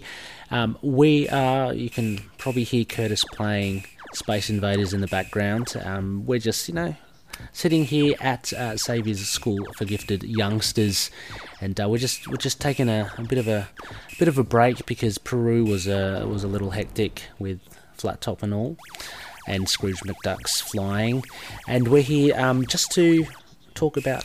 Curtis's other two books. Curtis, are you um how you going there? Have you um have you ordered the pizza as well? Well, hold, hold on, hold on, hold on. I, I just got to finish this last. Uh, uh, oh, oh man, they're going so fast. Okay, hold on. Oh man. Oh. I. Okay. Uh, do you have any more quarters? um, I, I I think I do. Uh, hang on. Um, we can also, if we need to, we can pinch some of Colossus's from his um his jar. so Okay, cool. he doesn't mind. He never counts it. um, but anyway, so we are here uh, in this room. Loonies are probably wondering why. What the hell are these guys doing there? Curtis, your number two book is Generation X: The Underground Special from 1998. Um, a very different Marvel comic. Take us through through this. Uh, why you chose it as well. Anybody who is a who knows me because of the Epic Marvel podcast will be like, okay, he's got to put a Marvel comic in here somewhere, right? you know, when it, when push comes to shove, I actually think my favorite comics are not Marvel. I'm, Yeah, but I do love fair. Marvel. Mhm. Uh, but this comic in particular, I've already mentioned Generation X that I, I collected that series from start to finish, and that col- that included all of the the bonus stuff that came out. And so, this comic, Generation X Underground Special, came out as a kind of a surprise. And I and it's like unlike anything Marvel has ever done, and probably ever will do.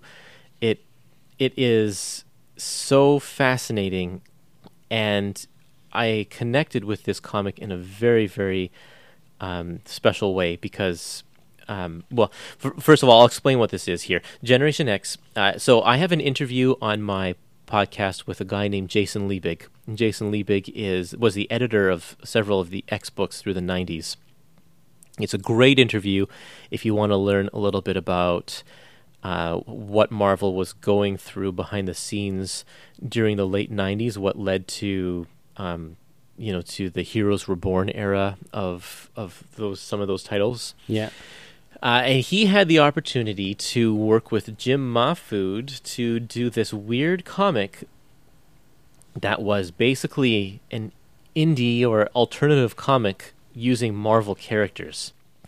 Jim Mahfood is an underground guy who just did a lot of indie comics, and he and and uh, and Jason formed a, a friendship and were able to put together this comic, which I don't even know how to describe it. It's Generation X, but like is, there's a number of stories in here. The first one is there's no superhero work in here at all. The first story is just about a rivalry between M and Skin playing a video game. The second story reimagines Charlie's Angels, but using the Generation X characters there. So it's got a lot of the 1970s uh, disco funk influence in their storytelling, which J- Jim Mahfood is a big fan of that. So he puts that influence in a lot of his work. Um, and there's a there's a story about moody old uh, Chamber Chamber, yeah. thinking about his own life and what it means to be him. Yeah, that was a really weird one. I thought out of out of the the stories because um, uh, just a different tone altogether. Yeah, it's very serious. Mm. Um, v- and that's what I love about this. It just oh, and there's a, a, a fake hostess ad for those who remember the old hostess, uh, you know, hotcakes. No, what are they called? Ho hos and um, uh, ding dongs and whatever. Uh, those advertisements that use the superheroes in the, in the old comic books, they do a little fake parody ad there. Um, I we go into great length with that interview with Jason Liebig talking about this special and how it came to be. So I suggest taking a listen to that. But why this one is in of importance to me is that up until this point, I was really only buying superhero comics, Mhm.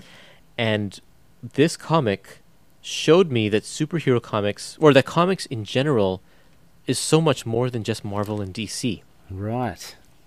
this comic showed me that you can have other art styles that you can be completely different i mean i knew of garfield and you know stuff like that but as far as serious comics for what i consider to be for grown-ups because i was a kid just trying to look at stuff that was more mature than i was this was an eye opener for me. It's like it introduced me to the world of alternative comics, to the world of underground and indie comics, and I just couldn't get enough.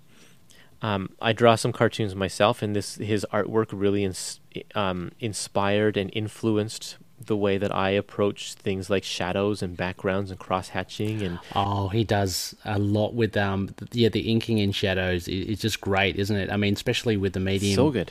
Yeah, when there's no color, it's black and white, but he really does make things pop with um with the shading and, and the yeah and the dark light and, and his solid his solid blacks, his use of thick lines and thin lines, and the zipatone that he uses. It just it all works so well, and I was fascinated by all of it because it's so different than anything than you that you would see in a typical Marvel comic. Oh yeah, I'm I'm still kind of amazed and can only half believe that Marvel allowed something like this to actually you know to Yep. happen. It's uh, to me it, it's kind of and I mean it's in in the absolute best possible way. Um, just the vibe of this and the art and the way it's kind of put together. It's kind of like if I went to a, a comic book convention and I found a stall, you know, very underground kind of comic stall, and there's someone there selling their selling their um, you know limited print run of, of this comic that they want to get out. It- It's got Yeah. that kind of vibe that really, um, even down to the the text, the, the way the, the text is written, um, not only in, in word balloons but just you know free form, just out in on you know in the in the open, so to speak. Um, yeah, really cool. I I love this, and I um yeah, I'm so glad. This is one of the reasons, Curtis, why I do love having guests like yourself on the show because it does actually expose me to to things that I've never come across before. But um, absolutely loving this style um, as well. Uh, you know, I've obviously the Australian comic book scene as well is, is a little small and of course it's quite underground um, so I've read my fair share of uh, local comic book talent and stuff but the fact that this is from Marvel um, and you've got a, a tried and true underground artist and writer um, it just it's great it's so authentic um, but yeah, a lot of fun here. Uh, so yeah, um, so it plays on the existing characters, really kind of just tangentially. Um, Very loosely. very loosely, just by name, really. Um, they they're ju- they could just be normal people. Same with the Banshees Angels. Um, but there's that's a beauty because you are familiar with these characters. It's like, oh, I know, I know Sean Cassidy, um, and he's uh, you know, he's the leader of the Angels. Uh, yeah, really cool. Jubilee's scrapbook. You know, you, get all these um, these nice little tidbits. It's it's really fun to just read through. Um, you know, just all the little bits. I love the little um, depiction of, of Wolverine as well in the scrapbook. yeah, looking so moody and and, and dark. Um, but no, this was great, Curtis. Uh, this was really cool as well. I, I must I must listen to that interview then um, that you have with Jason Liebig because that, that sounds like it's a that's quite an entertaining um, listen. I'll put that in, in the show notes actually. Um, Sure, well. sure. So uh, listeners are keen, and I like how uh, Jim injects himself um, here and there uh, in the comic. Um, so I'm looking at the splash page of Banshees Angels. Um, I'm assuming that's him at the back there. Um, Yep. yeah. So He's um, got a great '70s haircut and yeah. Uh, uh, oh no, uh, Jim No, no, Jim a- Yeah, the, yeah, the, the guy with the Cosmic Toast uh, Cosmic shirt. Toast, Yeah, yeah, yeah, yeah, yeah. yeah. He, yeah, that's him for sure. And he he puts himself in his comics all the time. He's got a, such a great sense of humor. That's the one thing that drew me. Uh, well, one of the things that drew me here as well is that it's it's such an offbeat sense of humor as well. Because comics are funny, like Spider Man can be funny, but that sense of humor is not at all what we see here. And so when we when we get to Banshee's Angels and the first thing we see, this guy rings the bell and the guy opens up the little slot in the door and he says, "What's the secret catchphrase, sucker?" And the guy says, "Nipsey Russell and your mama last night." like, this sets the tone for everything. Like Yeah. this is just such a, a weird, weird book, and it's wonderful. Um, and I, I, yeah, I love it. I, and so when I was thinking, what are the comics that I need to take with me? It's like I can read reread this comic over and over again because not only do I find it entertaining each time I read it, but the artwork, just looking at every single panel and and how he draws things and the way he composes his panels and and sets up the the way he yeah the way he draws is just I could go through it page by page every single day. Yeah, I mean, d- there's deceptively a lot of detail in this as well. Yeah. From something that looks like, I mean, it.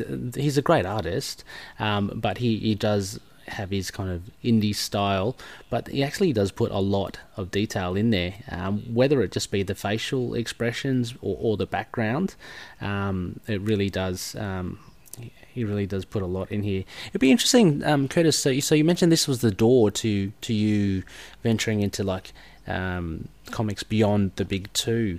What other other titles, or I guess not that popular, um, that you kind of collect now, or, or or have found a great interest in?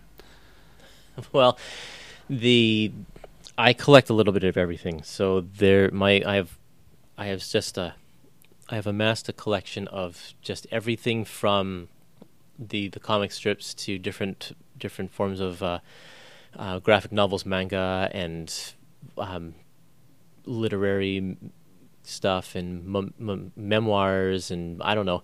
So like th- everything from like Scott Pilgrim, something that I Okay. um, let's see from okay from from Generation X, I learned about um, the Maxx from Image Comics. Yeah, cool. Sam Kieth. And yep, and I learned about uh, Johnny the Homicidal Maniac. If you've ever read that one before, No, no, not at all. that creator went on to create a show called Invader Zim, but Johnny was just a. It's an extremely gory, twisted book that is just fantastic. I learned about the original Ninja Turtles. Um, Ah, yes. Oh, I, I, yeah. I of course knew about the cartoon, but found out that it came from these old black and white comics and found out about that. But nowadays, it's like things. I, I'm well more versed in the worldwide, um, this global aspect of comics now. I've, I've ventured beyond because a lot of these indie guys take their um, influence from a lot of European comics and, and Japanese comics and stuff. So like I have a huge collection of the work of Tezuka from Japan. Okay. He's the guy who created Astro Boy, but he's done Oh, I love it. so so much so much Okay. um, interesting stuff of a variety of different genres. Mhm. Pardon me. and uh, things like Scott McCloud did a series called Zot, which is really cool superhero series. Scott McCloud did a, a comic called um, Understanding Comics, which uh, was really really helpful to me to learn just the quote unquote science behind creating sci- uh, creating comics and why people create them the way they do and what are the tech techniques and what's the history behind it. Um, Maltese is a creator uh, that I, re- I mean, sorry, Hugo Pratt is a creator that I really like, and he has a, a series called Corto Maltese that um, was from the seven, 50s to 70s, I think.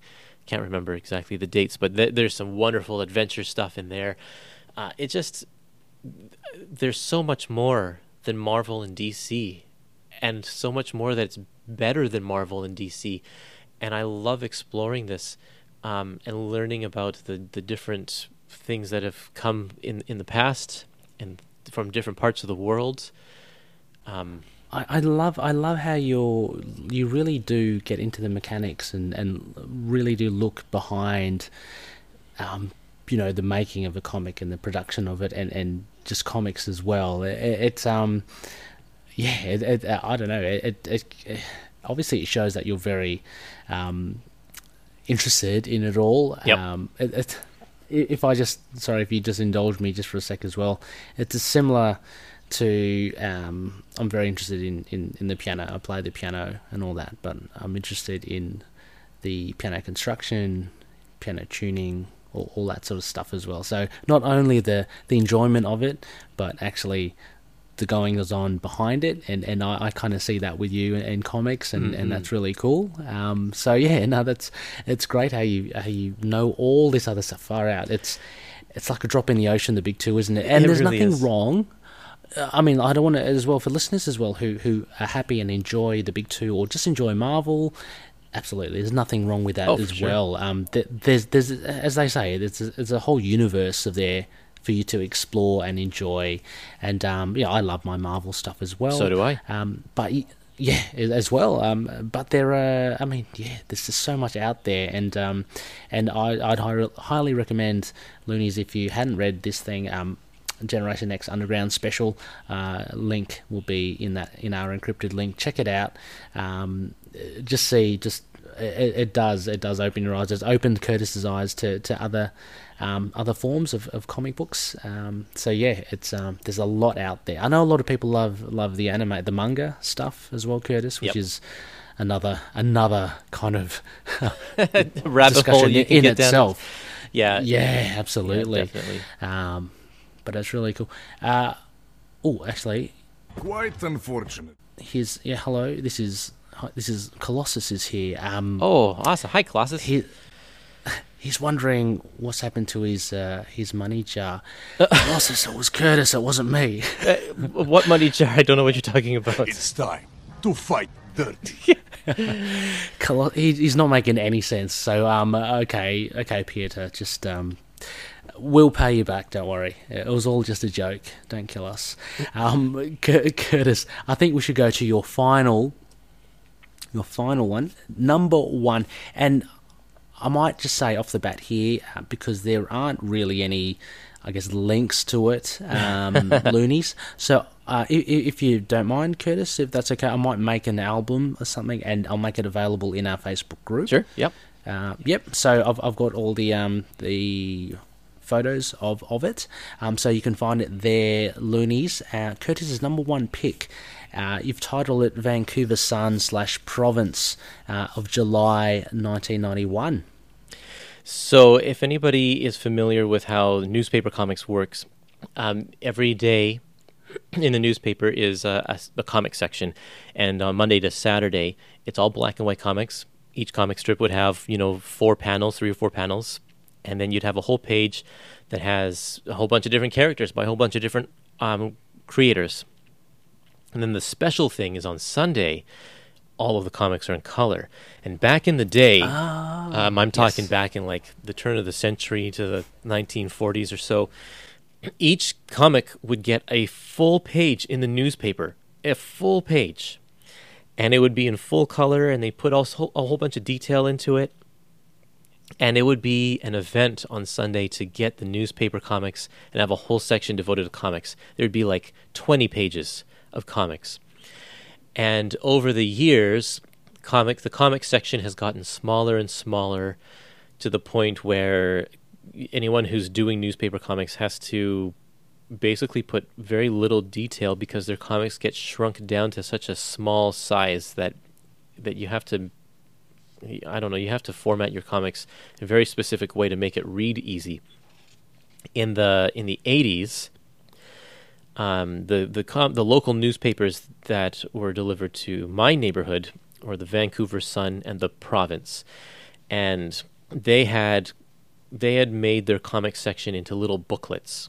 They're a little larger than comic book size. They're not full newspaper size, uh, and they had about a dozen pages or so where you'd get all of your your Sunday comics. And this, um, my grandmother got the Vancouver Sun, and every every Sunday she would save this little comic section for me. And so every time I went over to my grandma's house, I'd have a stack of these comics waiting for me.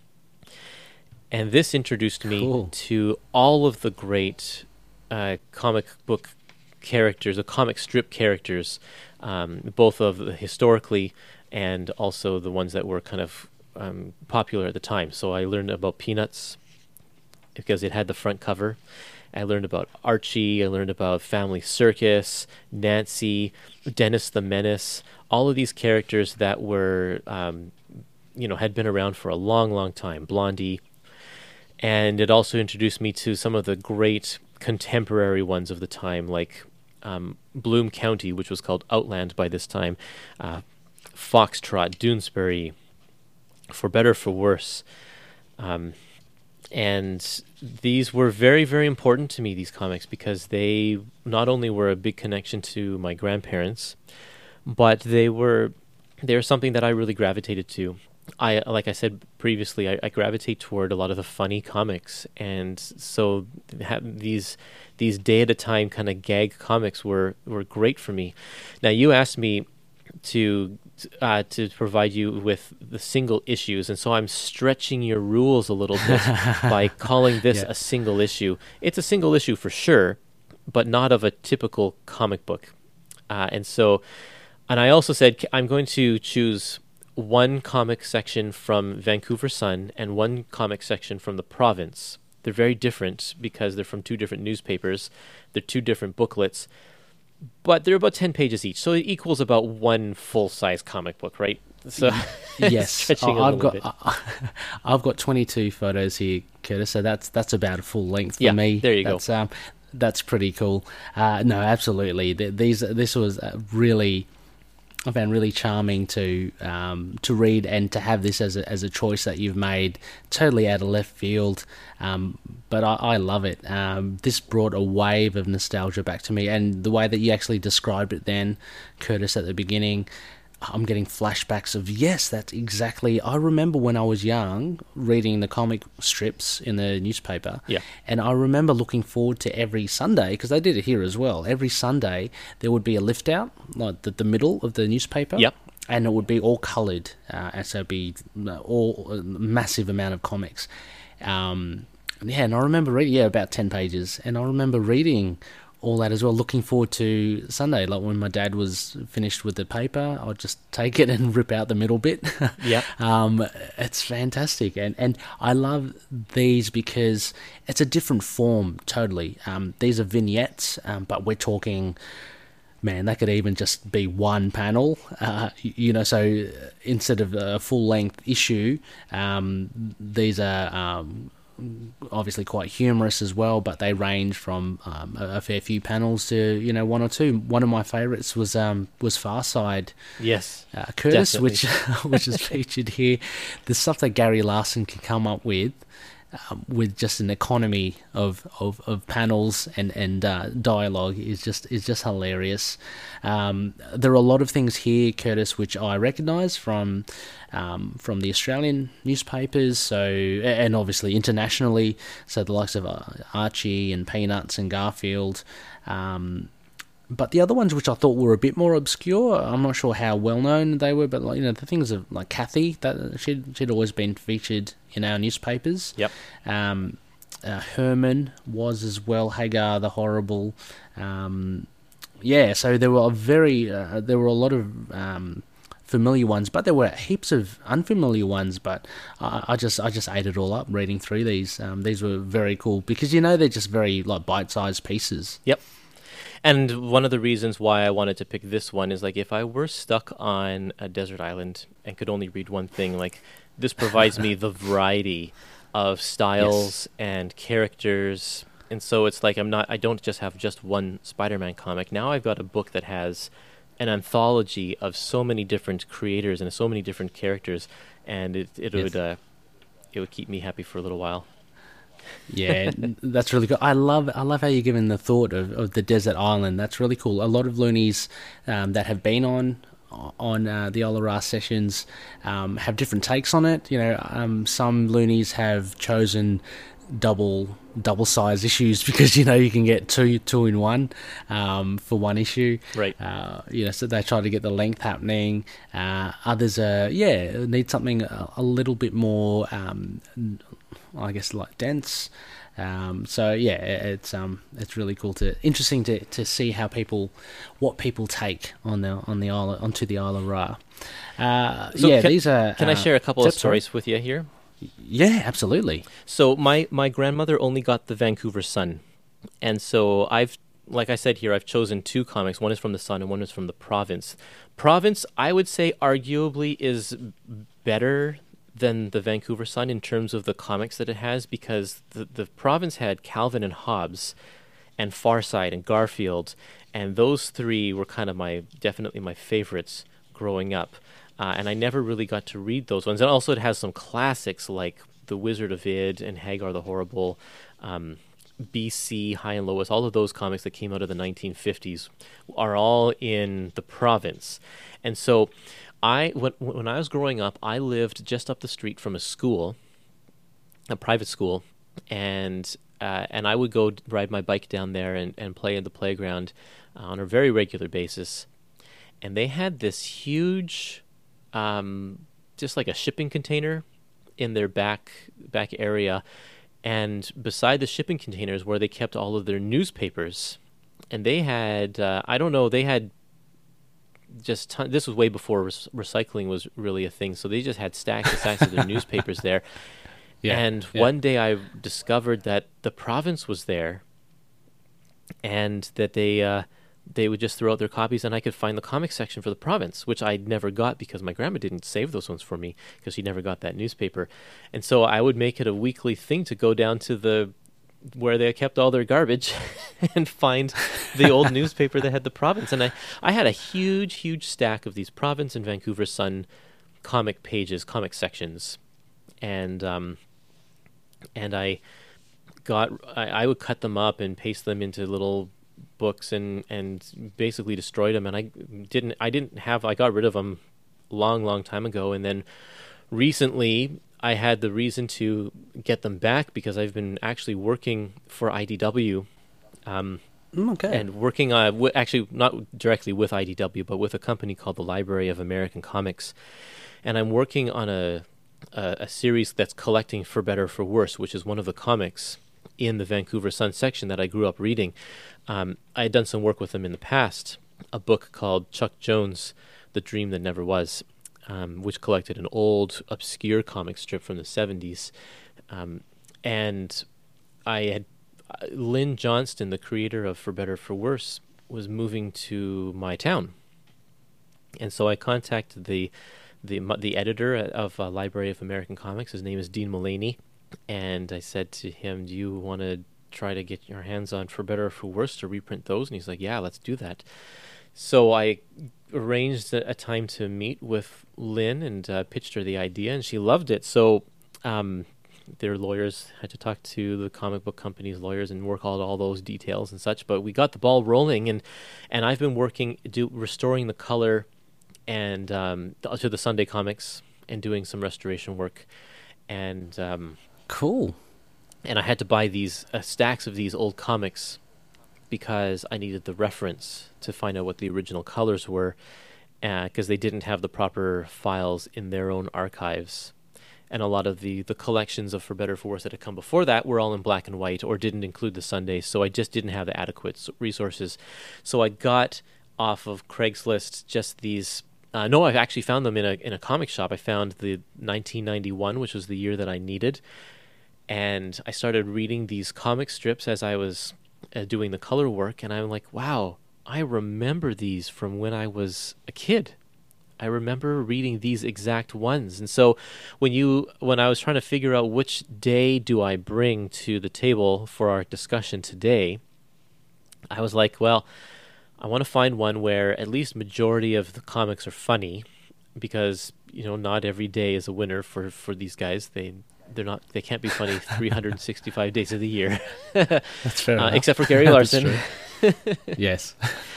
um, so I found a day that I think worked really well in terms of uh, stuff that I remember as a kid. So it has the nostalgia recollection for me, but also the majority of these comics uh, are really funny and yeah, I, well, right. So, yeah, so a lot of these touched upon your your nostalgia, right? So yep. the ones that I've read, they've um they've hold, held a special memory in your um in your heart in your in the past. Yep. Cool.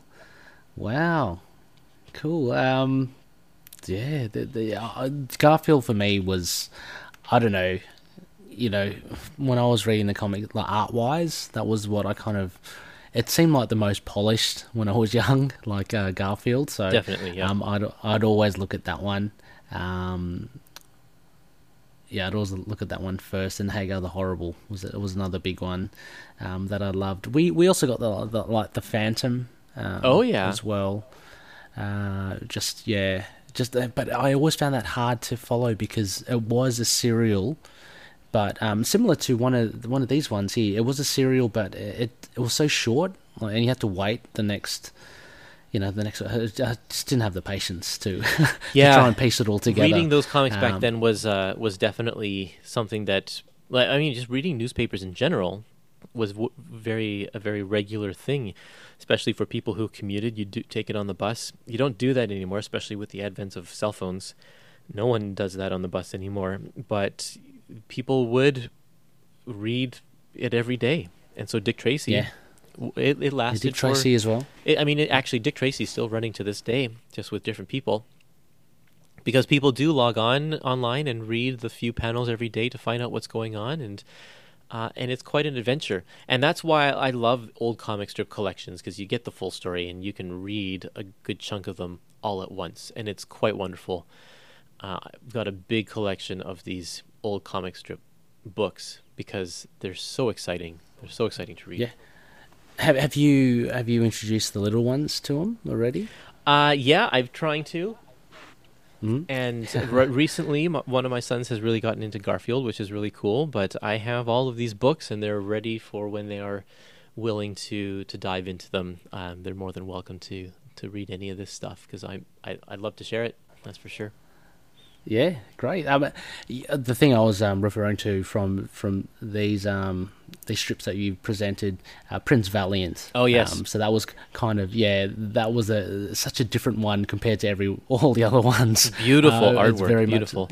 yeah, it is. Yeah, um, but very much a you know I guess a serialized um, Yeah. format. Um, but yeah, very very yeah very good art. Um, yeah, so uh, fantastic. Any final thoughts on on any of these collections here, um, Curtis? Uh, of sorry, the Vancouver Sun and the Province. Um, any things of note uh, um, that you'd like to, to call out? Well, uh, basically, I think everybody should read these types of comics because you you just get to uh, experience experience something different. Um, uh, everybody loves a good laugh, and everyone loves to just check out for a little while. And these these comics provide that sort of thing.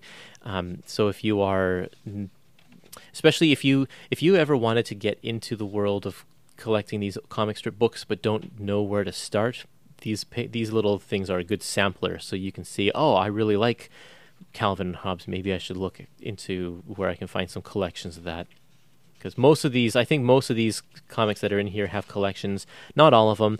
Uh, in fact, actually, quite a number of them have become very obscure and fallen to the wayside. Motley's Crew, Ernie. Actually, Ernie, I think, from what I understand, is a really popular strip in Latvia, of all places. Oh wow! Uh, It's Wow. um, it's actually still, I I think it might be still running, or they still print collections on a regular basis um, uh, in Latvia. Nowhere else in the world really cares about Ernie. I think it's called Piranha's Club now, the Piranha Club. Um, but it's a, a very funny, offbeat strip that's uh, it's quite clever. So, but you can't find any collections here. Right. Are you sure it's not Latveria? Maybe it's Doctor Doom's favourite. It could be. You never know. you never know. Um, yeah, uh, Fred Basset. I'm just having a look here. Fred Basset was a staple as well that Yes, we used to always have. It seems, uh, I don't know. It seemed like a very. I thought that would have like disappeared into obscurity or just something that the English or the Aussies seem to like. But um, interesting to see that it's in here as well. Uh, you did mention for better or for worse. That was one of my um, one of my favourites as well. Here, the little the little story of the guy hoping to become a, a chick magnet, for want of a better word, Yeah. because he's got a baby, and so he has all these grand visions of him walking down the street in a, in a, with a stroller and all these young women coming up to him and being interested in the baby. But in reality, he, he gets like, shall we say, the more mature of women um, Yeah, interested, and funny. he's Now, not that he's strip not I- at all. Yeah. Sorry, th- yeah, that strip I really connected with because those characters aged in real time. So every day that Oh, passed okay. was an actual real day for them. And I was the same age as one of the kids in in that strip. So when I was reading these these stories, Oh, that's so cool. when they graduated from high school, I was graduating from high school, and it was like uh, it's just the parallels were were pretty cool. Yeah, and and uh, so to be able to to work on that strip now, and uh, and have a have a part in playing in the preservation of that of the history of this comic strip is very very cool to me. Yeah, how did, how did you know that? Did, was that from um, just following it for, for such a long time that you noticed, or did you Oh, find yeah. that? Um, no, that's from following it along. You, yeah, Oh, you definitely okay. notice. And I would, uh, I actually never followed it in the newspapers. I would take the books out from the library because they came up with annual collections, and the library I always oh. carried those. And so when I get it, it's like, oh, now, now Elizabeth is entering fifth grade, and now she's in sixth grade and seventh grade. Like you can't help but notice that they're getting older, and then they they're in high school and dealing with their high school problems. And Michael goes off to college, and and then he gets married and has kids of his own and like they're they're the whole strip lasted for 30 years and you saw 30 years of actual growth and development it was very very cool That's so cool. That's so cool. Yeah, no, that's that's great. Um, uh, one final little shout out I want to give is is Calvin and Hobbes. That that uh, Oh, yes. that strip really fascinated me when I was uh, when I was young, and I remember going to Dymocks, which is a bookstore over here, um, and looking for the collected, um, you know, just collections of it because you could you can get it um, in a kind of a larger size. Um, so yeah, and very very cool, and that kind of spurred me onto there's a um, Dynamite Labs um, uh, title by David Pepose, and it's uh, it's called Spencer and Locke. Uh, it's it's kind of like what if Calvin and Hobbes met um, in Sin City, Frank Miller's Sin City. yeah. It's really it's really cool, uh, and again it has to I don't know it's me and um, um, superheroes with with mental issues, but it's a, it's a guy um, Locke I believe, and he has a toy panther called Spencer, um, which is kind of like the um, the tiger imaginary friend here in Calvin and Hobbes. Really cool, really fun, uh, very dark as well. But um, I that all came from my love of of Cal, Calvin and Hobbes. That's awesome. So uh, yeah, so very cool. Um, well, Curtis, I think uh, if you are up for it, the X Men are we're, we're gonna play a bit of baseball with them, their, their annual jaunt. Um, so let's uh, let limber up. But before we do that, I wanted to uh, give a massive thank you to you for, for coming onto the show. Thank you for taking your time. Um, utterly fascinated uh, with with these comics that you chose, and and the the backstory to them have been have been fascinating, as well as your your journey into comics um, and uh, yeah, I, uh, so thank you so much for, for coming onto the show. You're welcome. Thanks for having me. I appreciate it, and I'm always willing to, to talk about comics of any kind. That's for sure. Oh, fantastic! Um, before we do, um, you know, suit up and go play baseball, where can loonies um, contact you or find your show on the interwebs? Well, definitely check out epicmarvelpodcast.com. I'm also on Facebook and Twitter and Instagram if you just search for Epic Marvel Podcast. And I, if you are really into the Epic Collections, you can also join my Facebook group. Just search for Epic Collections. We have an appreciation group there, and uh, will yeah join us for the conversation there. You can email me at epicmarvelpodcast at gmail.com, and I think that's kind of everywhere. Yeah. Fantastic. Well, um, as well, um, we'll include all of that in the show notes as well, loonies. So if you want to um, venture further, highly recommend it. Highly, rec- highly recommend the group as well. I know one of our other big loonies there, Josh Geronimo Johnson, is uh, is there as well. He's loving it. Um, I'm loving it as well. Uh, plenty more epic collection purchases. Curtis on the way, I'm sure. Um, so um, anyway. Next phase, loonies, we are heading towards a waxing crescent. And so, as Khonshu deems, we have to do a Lunapic Modern Run review. So, this will be a continuation of, oh yes, that oh so controversial Brian Michael Bendis for Moon Knight Volume 6, Issue 6. Looking forward to that, and we'll have a another co host uh, coming on, Joey Agliata, Joey the Mega Man Agliata um, also from Jump and Shoot podcast. So that should be a lot of fun. Um, finally, as well, we are part of the collective, um, just a whole informal network of, of podcasters, um, character based. Um, and uh, geek culture based as well. So the likes of us, um, but you can find uh, a Ghost Rider podcast, Inner Demons, or uh, the Venom podcast. We are Venomaniacs. Um, they're all um, part of the collective, and uh, you can find links um, on this episode to to them and a whole directory of all of them, uh, as well as if you go on Twitter, hashtag the collective net is um, is where you can find our stuff being tweeted.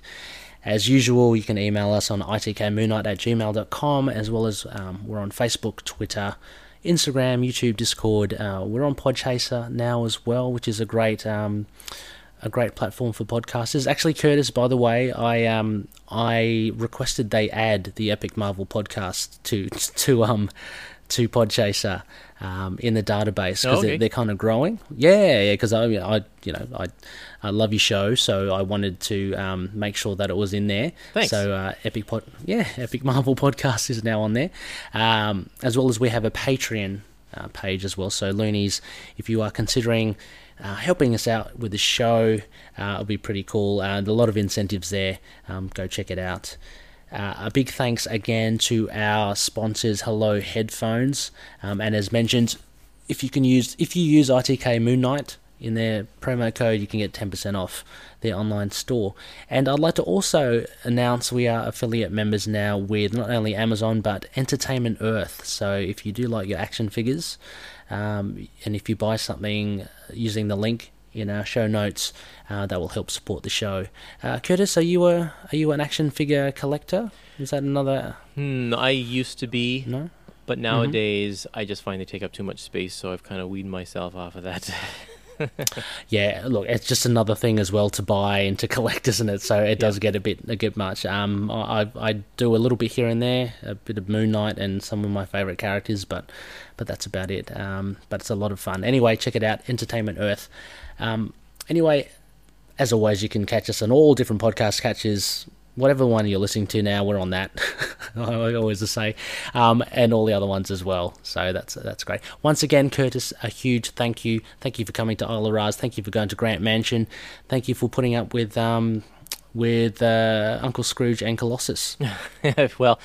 You know, I, I do what I need to do, and uh, I'm just glad you were able to set all that up because that's probably a lot of work uh, getting all of those locations secured and set up. Oh, oh no, not at all. It's all right. Nothing that um, you know, a bit of Khonshu's influence won't help. Uh, won't um, go astray. Yeah. Anyway, loonies. thanks once again, and as always, may Khonshu watch over the denizens of the night. Catch you later.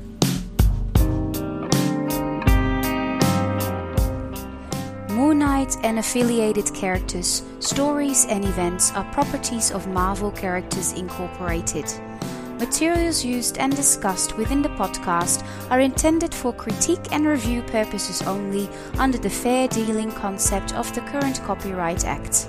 The views, information, or opinions expressed during the podcast are solely those of the individuals involved and do not necessarily represent those of the copyright owners.